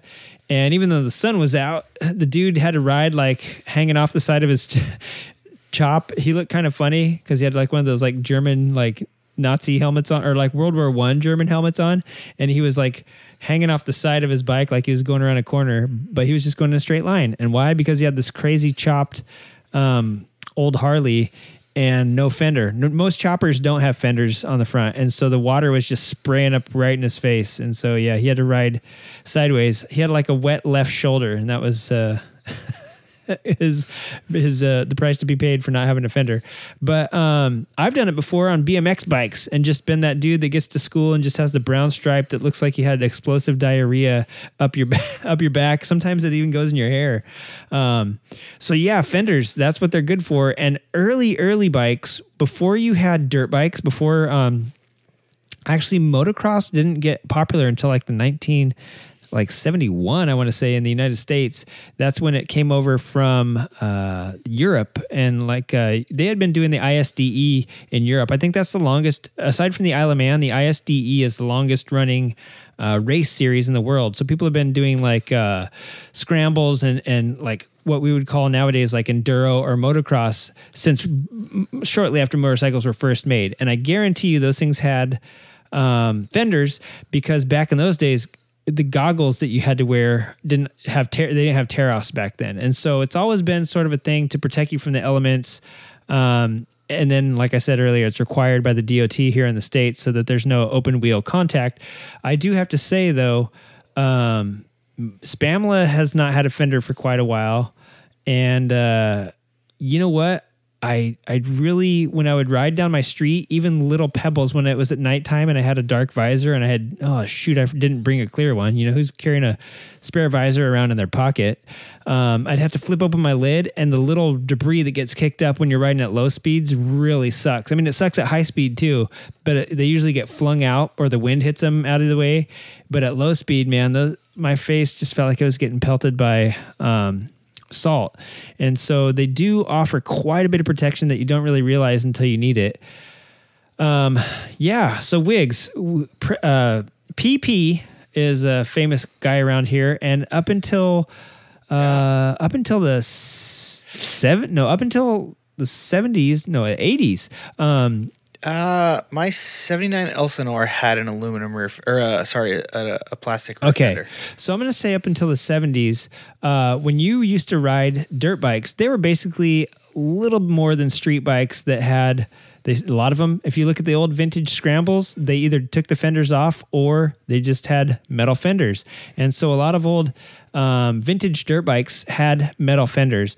And one of the pioneers of um, the plastic fender, and you can still buy these products today from this company um, got into plastics and was like, you know what, I'm gonna make my own dirt. Was sick of bending fenders. He was he was a, uh TT champion and a scrambles champion back when when motocross was called scrambles here in the states. Um, he was a scrambles and TT champion. Rode a lot of dirt, hare and hound stuff like that. Um, back in the 50s and has been competitive ever since. I haven't seen him ride since 2015. So I don't know if he's been active in the last five years or so, but definitely a pioneer of the sport and definitely a legend in his own right, but a very quiet and humble guy. Um, his name's, well, I'll let Wiggins say his name. Preston Petty. Yeah. And if you go to uh, Petty Plastics, it is still a uh, company today. And he he uh, was like I said, was sick of bending fenders, sick of having to repair them, and thought, you know, it would just be kind of nice if we had something that kind of bounced back like a plastic. So he got into plastic fenders. I think he started making them out of. Um, he's a, and by the way, this guy is like a crazy mad scientist genius and i think he just lives out alone in a trailer like up in the up in the on the other side of the grapevine like he lives Probably. I yeah be surprised. he lives north of here like kind of out in the boondocks but he he got this idea in his head that he was going to make plastics and if my memory serves me right which is probably not 100% correct because i'm just i'm literally going off no research here um, except for what i read about 100 years ago is that he started making plastics and i think he might have cut up a trash can to get like his first design and then he's like yeah okay this is kind of going to work this is actually going to be flexible enough that if i fall it'll bend and it's not going to dent my fender, which could go into your spokes, pop your tire, or just get crumpled. And, you know, back in those days, if your fender gets smashed onto your wheel or onto your tire hard enough, you can't bend it back out. You know, you got to like rip it off if you want to keep going. So a plastic one will hit and bounce back. He and he got the idea that he didn't like the stuff out there on the market. And so this guy went and created his own formula and started uh, Petty Plastics, and he is the inventor of the um, plastic fender that you have. Like all modern dirt bikes have them, you know. And you can thank him basically if you're an ADV or dirt bike guy, you can thank him for uh, inventing the fender that that is on your bike. And um, I'm not, you know, even sport bikes nowadays have plastic fenders, but back in the day, everything had a metal fender. You know, uh, the CB 750, those things are so bitching because they got that big old chrome uh, metal fender. And I don't know when the first plastic fender started, but I'm to guess it was like like the 83 Ninja or something like that. You think so? Were there 80 sport bikes that had plastic fenders? But VFR had plastic fenders. I can't. I only know. I was talking to someone about this today. Like I only know some of the old Honda stuff. Really. Um, because the Ninja, what didn't the Ninja come on in 83 or something like that? does my CBX have a plastic front fender? But mine's an '82. I'm pretty.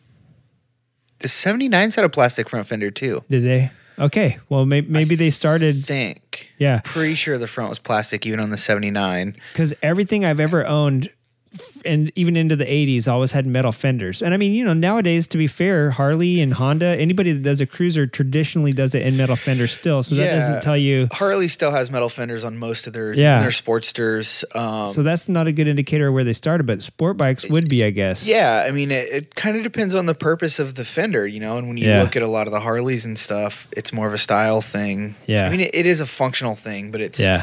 it's all fancy style, and you know, people don't want plastic on their Harley, I guess. But what's cool about Preston was like, you know, really he invented it for the dirt bike, which is where we all think that they just always had plastic fenders, you know. And it's one of the things I like about his story is like we always think like the Japanese were leading the way in those bikes and that technology at the time, and really, it took an American to invent something for the Japanese. it was so bikes. practical. Or was so practical. Not necessarily Japanese bikes because I don't know what he was riding. I mean, the European dirt bikes at the time were good too. So Yeah. you know, he could have been riding a Triumph Scrambler and doing that. But Yeah.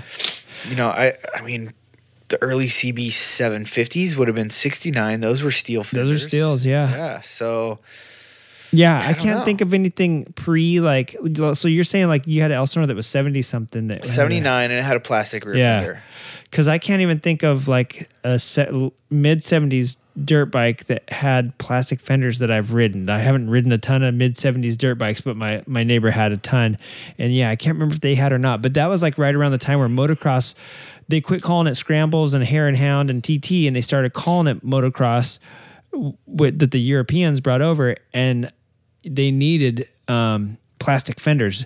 Back then, Yeah. they still had steel upper. You know, they look like the fenders of nowadays. They were raised up off the bike, but they were still metal. And you crash, Yeah. and that thing bends down into your tire. You're toast. It could cut it, or it could just like wedge so hard that you're like trying to bend this metal fender back out. And so, yeah, I mean. It was an it revolutionized the sport, sort of like a 6th gear revolutionized you know driving your motorcycle across the interstate. And um, he later he sold that company later got into um, computers in the 80s like he was just ahead of his time all around. Yeah. he, he made the plastic fender way before anybody asked for it. He got in, into computers way before they were a thing. Like we're talking like Babbage punch card, Epic Epcac was uh, took twelve minutes to figure out what four plus four was, but he got into computers back then and was like, "Hey, dude, this is gonna be like the wave of the future." And then the last time I saw him, he was beating the dick off a twenty four year old dude at Ivy League races on a zero because he was like, you know what? He decided that zero had the proper weight and torque. Well, and, and To- talk about being ahead of your time. The dude was 70 He some was years 70, old. like yeah, I think he was seventy two and he it was, the kicking ass. First zero that I had. First, I think it was actually the first zero that I'd seen. Yeah. So zeros were super new. This Yep. would have been 2014. Uh-huh. It was when we first started Yeah. I think 2014. So, and he's like already at the track with a zero flat track bike. Yeah, it was And, like you the know, FX, like mo- uh, motocross Yeah, the like, one, and he had modified there it. was a lot so of cool. testing and stuff that he was doing for sure but it's like one of the oldest dudes in the circuit kind of on the circuit whatever was out there on an electric Yeah. bike like always pushing the curve even at that age Yeah, like so many people even now are just like oh that's just not gonna work blah blah and i don't He think came in s- electric for flat track is necessarily the future because it's you need more there's more to it than just power and torque yeah, but he showed that it would, could work at least for like the hooligan class, or just like Well, the, you know what I mean? Like it Whether was. it worked or not, not's totally beside the point. The dude was 70 some years Yeah. old and he's out there on an electric Yeah. bike doing flat track. yeah, I saw him. I That's totally amazing. I saw him a handful of times and the last time I saw him, he was in second. The another time he actually ate it. Like the guy, he Yeah. bumped, they bumped in the last corner and he ate it. And I was like, oh! But then he got up and went right across. And I thought it was cool because his number looked like a zero, but it was an ohm. Yeah, he you did know? the ohm sign. Yeah, so yeah, I was yeah. like, oh, that is so cool. Yeah, he's he's always been way ahead of his time, and I I've seen some posts from him, so I know he's still doing good. I know he was sick a couple of years ago, but um, but yeah, he's still out there hanging out in his trailer. And if I if he if I can lure him out with some food, we should go talk to him. Like put a little can of tuna and like a little jar of tea out there and see if he'll come talk to us about like the halcyon days of racing scrambles back on a. I think he raced BSAs. Dude, yeah, I mean, big ass 500 the cc's. tanks back in the day. Just crazy big bikes Yeah. that he was out there ripping on. So he invented the plastic fender, but Wiggs has brought up a bike in the past that had a crazy fender, and then the Nokomoto Bros and us were talking a little bit. I don't know how this came up, but we talked about it before. Oh, the fairings, um, the front fenders, the Honda Elf.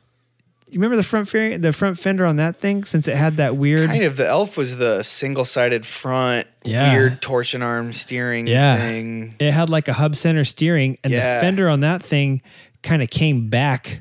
Um, if you look at a fender, like a fender on it, Actually, the uh, Honda CB 1100 Blackbird, because in its day Mm-hmm. was the fastest production bike, because it was before the Busa came out. Um, the front fender was like aerodynamically designed Yeah. for like you know it did like it only did like 165 or 170 or something. I think that was actually before they limited it, so maybe they did more, at least in the states. And then the Busa came out, and they had to add 300 cc's to beat it. 200, sorry, it was an 1100. They had to add 200 cc's to beat it, and then um, the, we decided in the states they should be maxed out at 177 because you know That was a short-lived gentleman's agreement, but yeah, God they- forbid anyone go 180 mile an hour. 175 is cool. yeah. Well, and then I think they upped it to 186, and now I think it's just whatever. Like nowadays, they're just like, yeah, we could like the the uh, the thing, the people that want to go over it, take it off. Like there's a way to do that. So it's not that big of a deal. yeah. So But that's you know, I that- mean, honestly, at this showroom floor, they should probably be limited to like 120. Yeah, well, yeah. All of them. Just They everyone should goes be to 120. they should like, be "Oh, limited to whatever the maximum speed limit is in the fastest state. People are gonna kill. We're gonna get some hate mail for that. Um, but yeah, That would make the business overriding that super good. Yeah, exactly. There you go. We're creating uh, Even my gray, Harley gray markets here. Yeah, yeah. So that's something I wanted to point out, and I was hoping that you would um, chime in because the dustbin fairings too. Those things had fenders that basically covered the whole wheel. And if you look at the Ducatis nowadays, the Ducati GP bikes, with all the aero that Oh, they have dude. on the front wheel remember and like covering the brake and all that stuff. I don't know if the Duck GP bike is single sided swing arm, but do you remember a couple years ago? Um, the I think it was a World Superbike bike. They put a carbon disc on the right side of the rear wheel on the Ducati. Yeah, It was sick. they if you look at the new ones the front wheels look like that too like they they cover the brake disc so that the rotating air doesn't get hit like well, there's a couple reasons for that too. They're all running carbon rotors, and Mm. carbon rotors have to be hot to work. Mhm, that's true So um, they they you know they'll drag them on the warm up lap and stuff to get some heat in them, and then those covers help keep the heat in the brakes. otherwise it's just like squeezing two pieces of wood on a piece of metal and expecting it to stop yeah, it doesn't work. Carbon's weird stuff like that. yeah So that's one of the reasons. I so mean, yeah, so they they're not just metal things that go over tires anymore. There there's like a whole science behind fenders Oh, yeah. nowadays, and the legal. I, I, the reason I brought up the DOT and the legality of it was I was trying to point out like there's a little bit more to fenders than just like something that covers the wheel. Why do they cover the wheel? And then the sport bike aspect and the racing aspects, they get down to the nitty grit where they're yeah, on measuring that stuff, like it's it's yeah. aerodynamic because you know even at something uh, you know as a motorcyclist we consider a GP bike like aerodynamic, but at 200 mile an hour with a human body on it, it's really not. Yeah. So anything they can do to kind of help it out, and the little winglets and stuff, to I don't know what that's really for. to keep That it was getting the from front end was getting light, right? Yeah, they were down the straightaways it keeps them planted, and out of corners they were wheeling so that the wings would actually push, so that when the bike started to try and wheelie, front it would plant the front end. Yeah. Um, when you go to the salt flats too, half the bikes that are in a certain class will have these crazy fenders because yeah. they're trying to keep anything that rotates, anything that can interfere with the wind. They're trying to keep it covered. The front fenders go way down. yeah, yeah, yeah. Oh, well, But so the way I learned this because a friend of mine did some speed trials. Um, the way that the land speed stuff works, if you have any fairing at all, you have to be in a fairing class. Mm-hmm.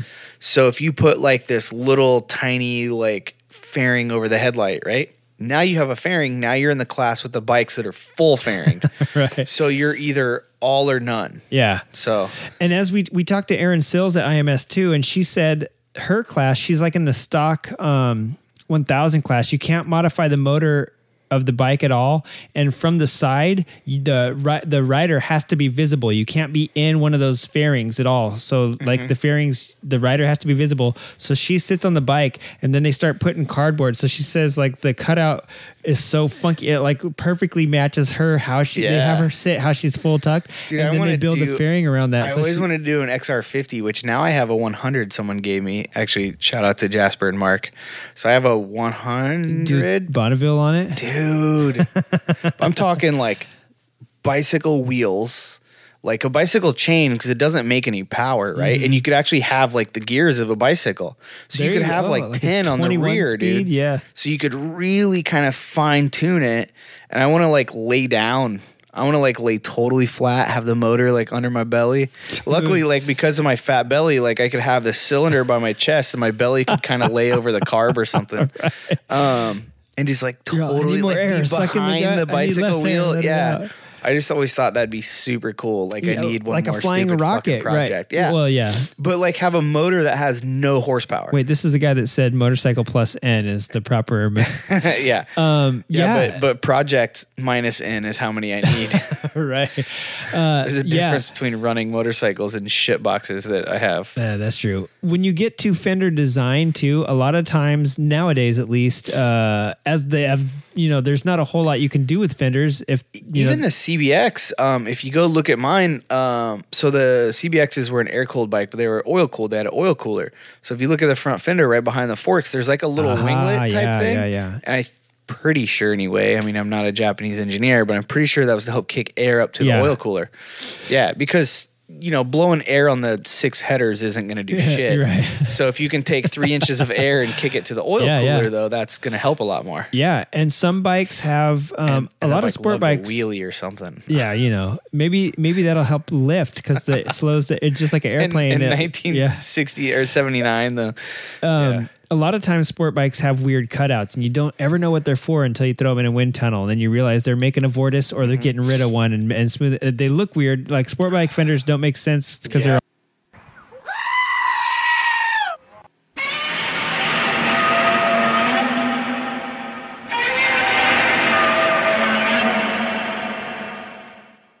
four these huge martinis, and I don't remember most of the night.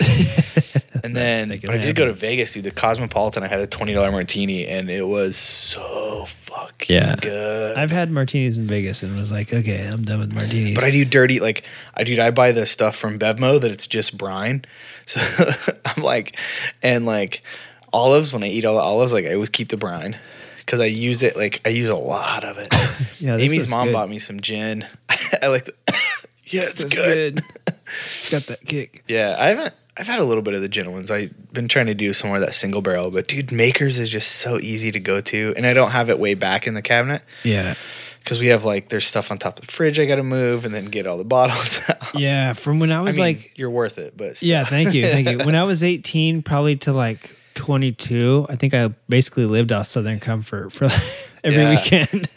See, and I did. Uh, me and my buddies used to go to Nashville and watch this country music singer named Phil Hummer. yeah, and he's the dude's fucking rad. Um, and he like he got to know us because we always like we went down a few times, and then like my buddy Diver, who you made the cigar box uh, guitar for and stuff, like he um he, he and another buddy went down and like recorded at his studio. Oh, they like recorded an album with him and stuff, dude. So I get a phone call one day. I'm at when I was teaching um, and in TMA, like I get a phone call and it's my buddy's phone. I go outside and I answer it, and it's Phil Hummer, and he's like, "Hey man," I was like, "Whoa." Does he sound like Boomhauer from uh, King of the Hill? Not he's from like Maine originally. I think some of that sound is like a show, but So he sounds like a crab fisherman. it. Yeah.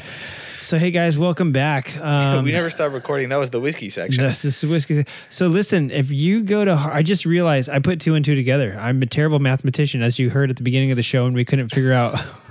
What's funny is like I'm actually spread. good at math. I just uh yeah. sometimes I shut my brain off. Well, and also we, you've had like a couple more whiskeys. So uh, I just put two and two together. Last week during the Nokomoto show, I had fresh batteries in this baby in our recorder, and it cut off at an hour and 25 minutes. And this thing can go for, it's supposed to go for eight hours, you know, like, and so the battery should be no problem. It's not like it's drawing, you know. yeah.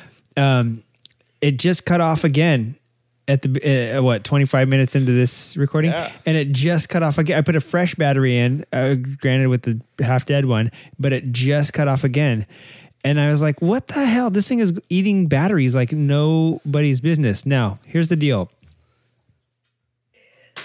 i had to reach over here and grab it if you go to harbor freight uh, i don't care if they say i'm bad mouthing them right now because this is I would uh, rather batteries. Anecdotal, yeah. I bought a like 24 pack because it was only like $2. And now I'm finding out why because it only lasts for 25 minutes. So these are the Thunderbolt um, alkaline double A, you know, 1.5 volt, just your regular run of the mill double A batteries, but they're bright green. They're called Thunderbolts and they're bright green probably because they're toxic biohazard. and uh, I'm afraid to throw them away in my garbage now. Dude, but I just saw a meme earlier. Someone is like, if you get some from Amazon, don't pop the bubble wrap because it's Chinese air. that's true. You get uh, Gonna get coronavirus. coronavirus. Who the fuck names it coronavirus, dude? If I was Corona, I would be suing that fucking scientist. Did you see the uh, Or they should, or if One they're of the- smart, they'd release a new beer and call it the coronavirus. yeah. One of the you're gonna get hooked on cor- Corona. No, uh, one of the funny things is that after this spread, people were looking up, "Can I get coronavirus from drinking Corona?" It was like a like on uh, our favorite People morning. were ju- like legitimately looking. yeah, our favorite show I from mean that's Terre the Haute. same, um, the same people that think chocolate milk comes from brown cows. Yeah, you know it, exactly. it's not called fucking brown cow milk. So it's not. That's what I always called it. But yeah, so people were like thinking that Corona beer gave you coronavirus. Although Coca Cola did actually come from cocaine when it. Well, yeah, no, that's so true. That's true. that. Well, yeah. You don't don't always Not to confuse people. I mean, All right. Uh, and meth mouth does come from methamphetamine. Yes. Um, Speaking of uh, my diver musician buddy, um, has a song about that. meth mouth. Yeah, Is it called Mama's Got Meth Mouth? It's called um, American Chemist, Oh, sweet. and he says mouth like pegs of wood or something. Yeah, Yeah. it's awesome. And if you look at people from the 15th century, I don't know how people made out. I was thinking about this is gross to think about, but I was like, how did people make out? I know I've seen pictures from the Kama Sutra and like Ro- uh, Roman How paint. do people clean their teeth? And like, so uh, also we have a dog that like used to like to chew bones. We'll get hey, we'll get back to fenders in a minute. We'll let get us back to let us motorcycles let us take this little loophole for a second. But like, what did people do? I'll tell you what Is my just what you ate helped keep everything clean, or like? no um actually from one of my teachers Don't in high tell me school it was that stick thing that got popular six months ago, and everyone oh in the it world had did it. that get popular six Yeah, months ago Yeah, remember that? It was like No. this little cane thing. Oh, yeah. you could buy it, and then So, people were freaking out. this like, is um my teacher my photo teacher in um high school had a uh, exchange student from India come over and he's like this dude had the widest teeth I've ever seen in my life and I asked him what do you use on your teeth to get them so bright and he said I have this little stick that I chew and uh, like in India that's what we do we don't have toothbrushes toothbrushes we get this tree certain tree and we chew it and the end gets like a brush basically Yeah. and you just and there's also it gets like in there better stuff than- in it that that helps too. It's Probably, not just yeah, yeah, the yeah. bristles, but it's yeah, the type yeah. of that's what he said. It's a type of tree, the sugar gum. I don't know what it was, but basically you have a, a thousand toothpicks cleaning your teeth rather than just bristles scraping back and forth. Now my grandma in Arkansas also died with all of her natural teeth, and they were like so good for drinking water that was it from the ground and not from a um, fluorinated water. Like here in California, they fl- put fluoride in the Yeah, water yeah, so that your teeth doesn't go bad. Um, And they try to keep it at a certain level so it doesn't, you know, give you fluoridosis because that'll make your bones brittle. But Well, it uh, um, it make hard spots. teeth Oh, really? Fluoride did. Yeah, too much, too much. But yeah, Yeah, it'll ruin your bones. It was bones one of those too. like we had fluoride. I think we had a well, but we had fluoride in it, and then the dentist was like, "You need more fluoride," and then toothpaste had fluoride. Yeah, well, and then the dentist And, puts uh, fluoride. in yeah, it. yeah, yeah. So my teeth were. Now he's like, "Now your teeth are Dude, I paper." look, I look like a smoker when I was twelve. but once you got that outer layer off, which Hey, unfortunately was all the Wait a minute, wait a minute. You're from really- Terre Haute. Didn't you smoke at 12 though? I mean, to be fair, Well, to be fair, I know. Oh, I, and also who gets that joke? To be fair, I don't. Oh, it's a show that I've been watching a lot of. Okay. Is it Letterkenny? Yeah, Okay. yeah, it is. Um. So yeah, that is a pretty funny show. So yeah, uh, they um, she used I figured it out the other day. It's just a modern version of Trailer Park Boys. Yeah, yeah, pretty much. Which is a mod, which is a ver- newer version of uh, yeah, I don't know. Some other Canadian sitcom Yeah, yeah, that was funny. Um, so yeah, my my great grandma, um, before toothbrushes in Arkansas, used to chew on I forget what type of tree, but she would always have a twig in her mouth and baking soda, and her teeth were just like pearly white. Never lost them. Never had that like mountain mouth from drinking. Yeah, I mean that's a lot of toothbrush, a lot of toothbrushes, a lot of toothpaste has baking soda in it. Uh-huh. Like baking soda and uh, coconut oil, I think is supposed to be like It's the. the new hipster thing. It is definitely. So there was this thing. little stick going around because that's what people used to use. It was like yeah, that. yeah. You could buy those sticks now, whatever Right. tree it was, and my thing was fun of it, I read was- about um, in China people had such bad breath that the emperor would make his servants walk around with cloves in their mouths to mask the bad breath. And I was just thinking, how did people make out back then? And how did people like do the other business? You know, like you go down on some. well, if you if you both have bad breath, does it there you go. Yeah, you're like, man, your breath stinks, and she's like, man, your. But it was That's just why they your don't wear. That's why they don't ride motorcycles because you could smell your own breath. They're like, I want to ride in the front. yeah. you get my breath. Well, no, not that. Uh, like put a full face helmet on. Oh, there you go. And that's why everybody in other countries wears masks. 'Cause You think it's a coronavirus? Is it's just the smelly ground. stanky breath. Yeah, the water over there just rots your teeth. Um, and speaking of rotting your teeth, let's get back to fenders here. we were right in the middle of a great conversation where we were talking about how uh, functional they are, and I think I was just about to say um, that they. Uh, oh, that's what I was to say. The art because Wiggins was talking about you know the shape of them and how some of them are huge. Art Deco that is on Indian still. That is a tie. you know the style of the fender, and on some Harleys. Most Harleys, the big ones, used to have like bumpers on the front. Just as just as uh, within the last decade, had these big bumpers that had like rails, and then they had a fender light, and the back would have the same, and they'd have like little I skirts. think that was like based on the older bikes, though. Yeah, skirts and conchos. Now Indian came back and was like, "Yeah, let's embrace this." And I hate the way Indian fenders look on the like Chieftain and the Dark Horse. How they look Art Deco-y and just huge, and I just don't like that style. But it serves the purpose of beauty and just looking in a certain way whereas other bikes um, like we were saying is pure function and i'd like to say that there's a there is a uh, Dan Rides Moto on Twitter had posts this all the time.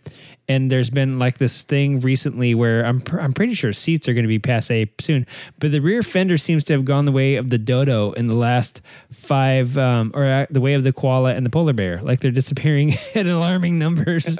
um, in the last five years, every custom bike I see is missing or was the rear fender started to get shorter and shorter and shorter, even on cafe racers. They're like, let that back wheel hang out there in the air a little bit, y'all. And then it got to the point where like even scramblers didn't have back fenders. And now most bikes don't have back fenders. And you're seeing the return of the dude going into work with a brown stripe up his back because his cool custom bike doesn't have a rear fender. My beef is that rear fenders are a good place for the license plate to hang out uh, because you definitely what's more important looking cool or getting caught riding dirty you know like i'd rather not get a ticket for looking You cool could skip the rear fender and still put a license plate on it. you know what in a lot of countries like america you can mount your as long as your license plate is visible it can be sideways it can be straight it can be tucked That under depends it's on good the state too. California ca- has to be horizontal. oh really no no no no oh yeah yeah yeah yeah, Yeah, yeah. California, it does know. it does Yeah, I don't know about some. A lot of states it needs to be horizontal. Yeah. but I know a lot of people that will, and it's it's a gray area. They'll tuck them like inside the wheel a little. Yeah. You go like up against the sprocket, you can only see like half of it, Yeah. or maybe above the sprocket and in. Like, yeah, I mean, Yeah. I, am not saying I and it, disagree. it does have to be horizontal and I, I know um, Harley Davidson. neither conform nor. Or, you can't conform, and that's why you're to get a ticket for having that non-vertical. Uh, no, the little sporty chop, it's totally legit. but the, uh, And the I even have a light pretty close to it. yeah, pretty close. Yeah, that's and uh, I see. You know, we see it all the time. You see people. I just don't have the white light on it, but Right. the tail light's above it, so it'll light Yeah, it you know, there you go. You and you see it all the time. People doing stuff that's not quite 100 percent legal. Even turn signals. We'll get into those at some point. How Oh, that bike ridiculous has those could be. Yeah, there you go. so the new Harley Davidsons has their. uh Most of the Sportsters have the um tail the license plate out to the side because they're not mounted on the fender. Where in the past they were all mounted on the fender, the same bracket. You could look Yeah, up that started bracket. bobbing up the fender more and more and more, and yeah, rid of that and section. there you go. You, Yeah. you don't have anything to stick it on, so you stick it out on the side, and they're still vertical. They're on this like swiveling sort of bracket thing out there. But in Canada, you still have to center mount it. It still has to be. Um, so for Harley Davidson's, hundred percent, I know the rear fenders um, are different because of the way they mount, and so their taillights and the uh, signal lamps are different. Harley Davidson's the only one that really cares about that style. So all other uh, when you're looking at Honda cruisers like the Fury or the Shadow, and you're looking at Yamaha and Suzuki cruisers, they don't care. They still stick everything there in the center anyway. But yeah, the fender is a good place for all that stuff to hang out, and it really adds a style to the bike, um, as well as adding some functionality. And on a lot of sport bikes, um, you're supposed to have like t- uh, turn signals out there and like a license plate bracket hanging out there a certain distance from a certain height off the road and a certain distance apart was the first thing people do just like the exhaust they get a tail tidy and like Yeah. screw all that up and find someplace to mount someplace else to mount I don't their, hate uh, those new rear fenders though. Like the FTR 1200 came with one, and it's nice because it cleans up the tail section Mm-hmm, so much. Um, the you know the tail light looks good. It's a lot smaller, kind of hidden under the seat. They got rid of all that BS on the fender, and then honestly, and maybe I'm weird, but the one that mounts on the swing arm that goes kind of around, like the little bumper fender that they have to have in Europe. I don't hate that on a lot of bikes. it's not perfect everywhere. the but- MT-09 has that, I think, or the MT-07. One of them has that thing where, like, yeah, it comes up and it's Dude, part. it's a, it's supposed to be like a rear bumper type deal. yeah. Yeah. Oh, I get it. Right, I get that. How It's that like would a work. Euro. I don't know. It's yeah, a Euro thing. and it serves as sort of a fender, but it mostly holds your license plate out there. yeah, yeah. I've seen them with taillights on them and like. Dude, the FZ-09, that is your friggin' uh, sprocket, your like Mm-hmm. belt, your chain tension adjuster too. Like that whole thing slides back with the with the Yeah, adjuster the, bolt. Um, uh, the Harley Electric FXD Livewire has one. oh, okay, yeah, the that's FXDX right. has one too. Yeah, the FXDS has that weird fender that comes down. Yeah, yeah, It's not part of the rear body. It's like its own separate it's thing. separate, And I was like, wow, and it kind of has that sort of rear end. But a lot of it, I mean, you know, companies got, and I totally get it. Companies got tired of making like one bike for Europe and one bike for here, Mm-hmm. and I get it. It makes sense. Like, why not make it the same? Especially if you can in it. You know, I'm all for, you know, some stuff being legal, but also trying to look good. Like, and I kind of disagree to a point, but I kind of don't. Like my old man always thought that like at all these custom motorcycle shows that we'd go to that the bike should have to have working turn signals. And the idea that he had was because then we'd have some really badass turn signals. Yeah. And to a point, he's right. Like I, they were expensive, but I have these ones on the front of my uh, Dyna that like wrap around the fork leg, so they have to be the same diameter as the fork leg. So they only make like forty nine and thirty nine or whatever, you know.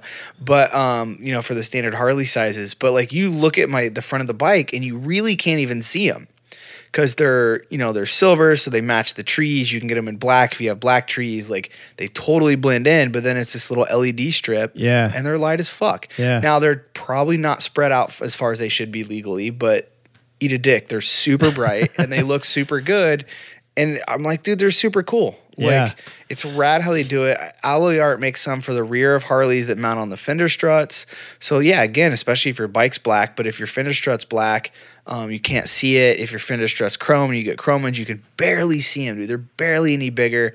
Um, Art made some rad ones. He calls them like the shooters or something, or Todd Cycle and him did it. I don't know what all the deal was, but anyway, they're like literally like if you took a shot glass, drill the hole, drop the shot glass down in it, like it has an LED down in the bottom. They look super rad. Yeah. and they fit. Uh, sorry, drill the hole in like your bag. So in a bagger, and you can have one on each side, two on each side. Like they look super cool, Huh. and you can wire them up. You know, they're dual, so they can be brake um, or break and turn, and and it's like, are they hundred percent legal?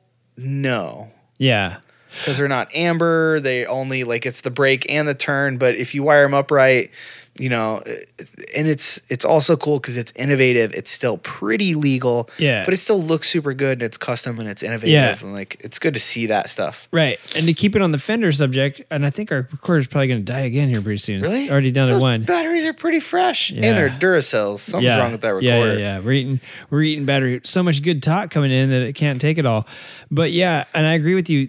To, when people keep stuff legal and to keep it on the fender thing, to make tail lamps that mount to the fenders and Mm-hmm. turn signals that mount to, you would get some pretty sweet stuff if people didn't go wango tango and like blow fenders off completely. You know, now people Yeah. are getting into the thing where they're like, I've seen bikes that are literally just a gas tank and a seat. My idea is to make a custom bike that's just a gas tank. You don't even get a seat. You gotta like like the shorter it gets, and then eventually just have no gas tank. Well, Because it'd I'm a racer, like I think different. I just want a seat, and then I think of like fuel in the frame. right. Yeah, like so are uh, you are you a pro fender or no fender? You know what I'm saying?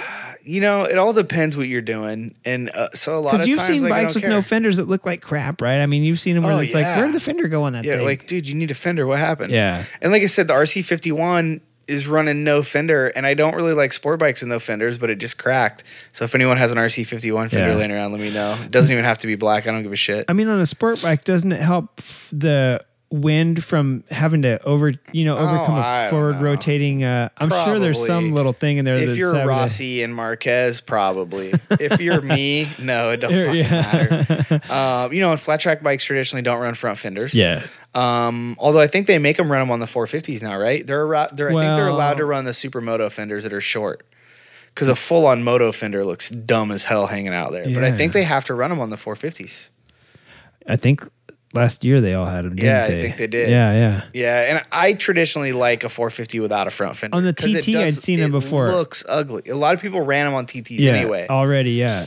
But I Even like that it looks day. weird and it looks ugly. Like it stands out. I think it looks cool. Yeah, I, but you know, AFT is all about supposedly trying to get factory support, although they really haven't. So they come up with some weird stuff, but you know, Yeah, you know what? A- lot of the stuff that we get with um, that ends up on showrooms and that ends up with weird stuff happening to the bike comes from a lot of like weird stuff like this. Racing rules or incentives to get things. and honestly, yeah, and honestly, on like an FTR 750 on a mile, dude, if someone could pound out a rad fender and mold it out of plastic or something to go on the front over that 19, dude, it could probably add a little bit to the end of Mm-hmm. the straightaway, especially if you're the one leading the draft. You know, there could be something to that. Would it look dumb as hell to have a front fender on a twin? Yeah, but until know? people started going faster then they're like well wait i don't get and and to go back to my very first issue where, where it's it's uh required on road bikes so you don't hit an open wheel to an open wheel or another part and catch it Yeah. imagine if that quick you couldn't like block people as easy or slam Slammin' Sammy wouldn't get away with the like you could still whack someone's yeah. Handlebars out of the hand if you hit them hard enough but no more of mean, this tappy getting the front wheel Coolest fenders I ever had were some lowbrow customs aluminum that I put on Trusty Rusty for the ice. that you still have oh I do still oh, have have those Yeah, big yeah, yeah. those big ones So, over the front Yeah, what lowbrow has is they have like these rolled aluminum fenders with a brush finish that you buy for custom bikes, and you put it where you want it, and then you cut it. Yeah. So they're real big. They're like 180 degrees, and most people aren't going to use that. But uh, so yeah, I hit them up, and I got two of them, and then I laser cut some mounts. In the rear, I had I put some mounts on the swing arm that are gone, but I used like the fender mounts and the brake mounts on the front. Dude, the front went all the way around, Mm-hmm. almost to the ground, because I wanted them to be. Because when you look at ice bikes, like You don't want the any fender, of those well, it's not just that. The fenders are so extreme. A lot of people take two front fenders and put them together Yeah, for the yeah, front, yeah. right? And because yeah, you don't want anyone to get to them, and they look like dumb. And I wanted them extra. I wanted it as far down as I could go, and the rear wrapped all the way around. Like case in point, I did a wheelie on the ice, like not even a big one because I don't really ride wheelies, and it bent up the back of the rear fender. It hit, yeah. But it looks. Uh, I've got some photos on my Instagram. If you scroll back a little bit, and they look fucking. It looks like ugly but rad at the same Yeah. time because it is what it is. Like that's what you do on the ice. You need those fenders to protect people and Yeah. everyone. So it looks. Like you don't wanna chew up someone's cool. leg. Yeah, yeah. the most ridiculous fenders I can think of is going back to OCC that show. Oh, Um, Orange yeah. County Choppers had some of the most stupid, ridiculous fenders I've ever seen on motorcycles, except for those new motorcycles that look like cig- they look like a cigar box with just a huge like 26 or 32 inch front wheel, and they just I seen one that just had a huge square fender over it, and then the whole bike was covered. I don't I don't know how it was. Uh, the the bike must have been electric. are- yeah, oh yeah, they- they're terrible. they- the fenders that you see on custom stuff, whether it be the OCC style or these new weird ones that are like What's- totally it's covered when it you up. have people build custom bikes who don't really ride and you Mm-hmm. have people like there's a lot of builders out there that are they're motorcycle people but they're super artistic Mm-hmm. um, and and a lot of people too don't know when to stop they don't know when enough's enough and, and it's hard for people that are artistic it's hard for a lot of people to know when to stop yeah, so people will do like, you know, I want something loud that grabs your attention. So you've got to paint it tie dye or these fancy flames Yeah. or whatever. And I think it- you- it's I- hard for people. and I think you don't have a you have a very um picky eye when it comes to artistic stuff too on oh yeah, I'm a, motorcycles. I'm a dick. I, it needs to be rideable first of all. That's my point. That And my, my whole thing is like sometimes I don't care how crazy you go. Although fuck my bike sucks is around for a reason. Yeah, for an Um, awesome reason. I love that one. Uh, I do. And to I'm me, weird, it does like, have to be rideable. And I don't like I don't like when people do stuff just for show. Like the whole Mad Max bike style that like happened and it's probably still happening. I'm not a huge fan. Like people just do stuff where I'm like, "Oh, cool, you made a fairing out of a street sign, but you left all the weird reflective stuff on it." Like it's not you didn't just take the aluminum or whatever it's made of. Like no, you uh, Yeah. it like doesn't go with anything and it's like you're not a good fabricator. And I'm like, I'm also cool with people making their own stuff, but it's like they'll just bolt on weird random shit and put like netting on it to make it all military. But like, there's no one. Like, I like, I hate the Mad Max style because you can do whatever you want and just say, oh yeah, it's a Mad Max bag. and I'm like, there "Shut are some up." pretty good looking ones though, and I, I wonder how hard they had to work to make it look like very little work was put into it. Whereas if you just take random crap and pile it on, it looks like you just take random crap and pile Well, it well if you take like I know the whole like uh that um Walking Dead bike, right? When they did that like 750 Yeah. um, like those were that was one of those like and people got into that like apocalypse bike thing for a little bit too and I Revival fe- Customs, they did a really good job yeah, that on was that. one of though. them. Yeah, yeah, yeah. Exactly. So that was my point with that one was like they were able to put the big knobbies on it, put the cool little asymmetric headlight, put the dirt bike bars, put the um, bread loaf seat, but then put a little bit of like that um, aluminum grating and stuff to cover things to like make it look good. And they didn't go totally Yeah, didn't go overboard with it. Yeah. So I liked that about it. Like to me, that was good. And one of my um like again, one of my and it it's weird. Maybe I like the people because I'm around them more, but a couple of my favorite builders is Todd Silicato and then Bronny from Speed Merchant. And like both of them are ahead of the time ahead of you know everyone else to me. Um, Todd's kind of out of the game lately, but um, you know they're ahead of everyone. Like no one is really doing what they do, and it's like when they when you see them do things, people are like, "Oh yeah, that's uh, whatever," and then it seems like three years later down the road. But what I like, Bronny especially, dude, he's so good at um, keeping shit simple Yeah. And and that's like his thing honestly is like how to simplify it how to get rid of stuff you don't need but how to make like clean lines at the same time Yeah. and, and I, I really like that and so many people don't know how to do that a lot of times um, custom building there's there's two ways to go about it and sometimes simpler is better and sometimes it takes a lot of work to make it look like it's simple. You know what i mean? Like Well, sometimes and- there's a lot of planning that goes into the most simplified looks where if you were just to strip it down and make it look simple something would be off you yeah yeah saying? yeah. And the people that are good at it are good because it looks simple to most people but when you start looking at the details you're like that's custom that's custom that's Yeah. handmade. And it's like you're looking at these handmade things and you're like oh they they like that's totally from scratch Yeah. and it looks plain yeah yeah it's yeah not really plain. And that's what to me like sets apart some builders. Like you get these guys that are super meticulous, and like both of those guys were really good with uh like wiring. yeah Um, like, dude, how do you make wiring look clean but keep it? You Yeah. know, like a lot of people run it through the frame, and that's cool. But um, you know, they were able to not totally get rid of it, not Yeah. do weird integrated cables. Like, Yeah, you know, keep a throttle housing with throttle cables coming out, but make it look good.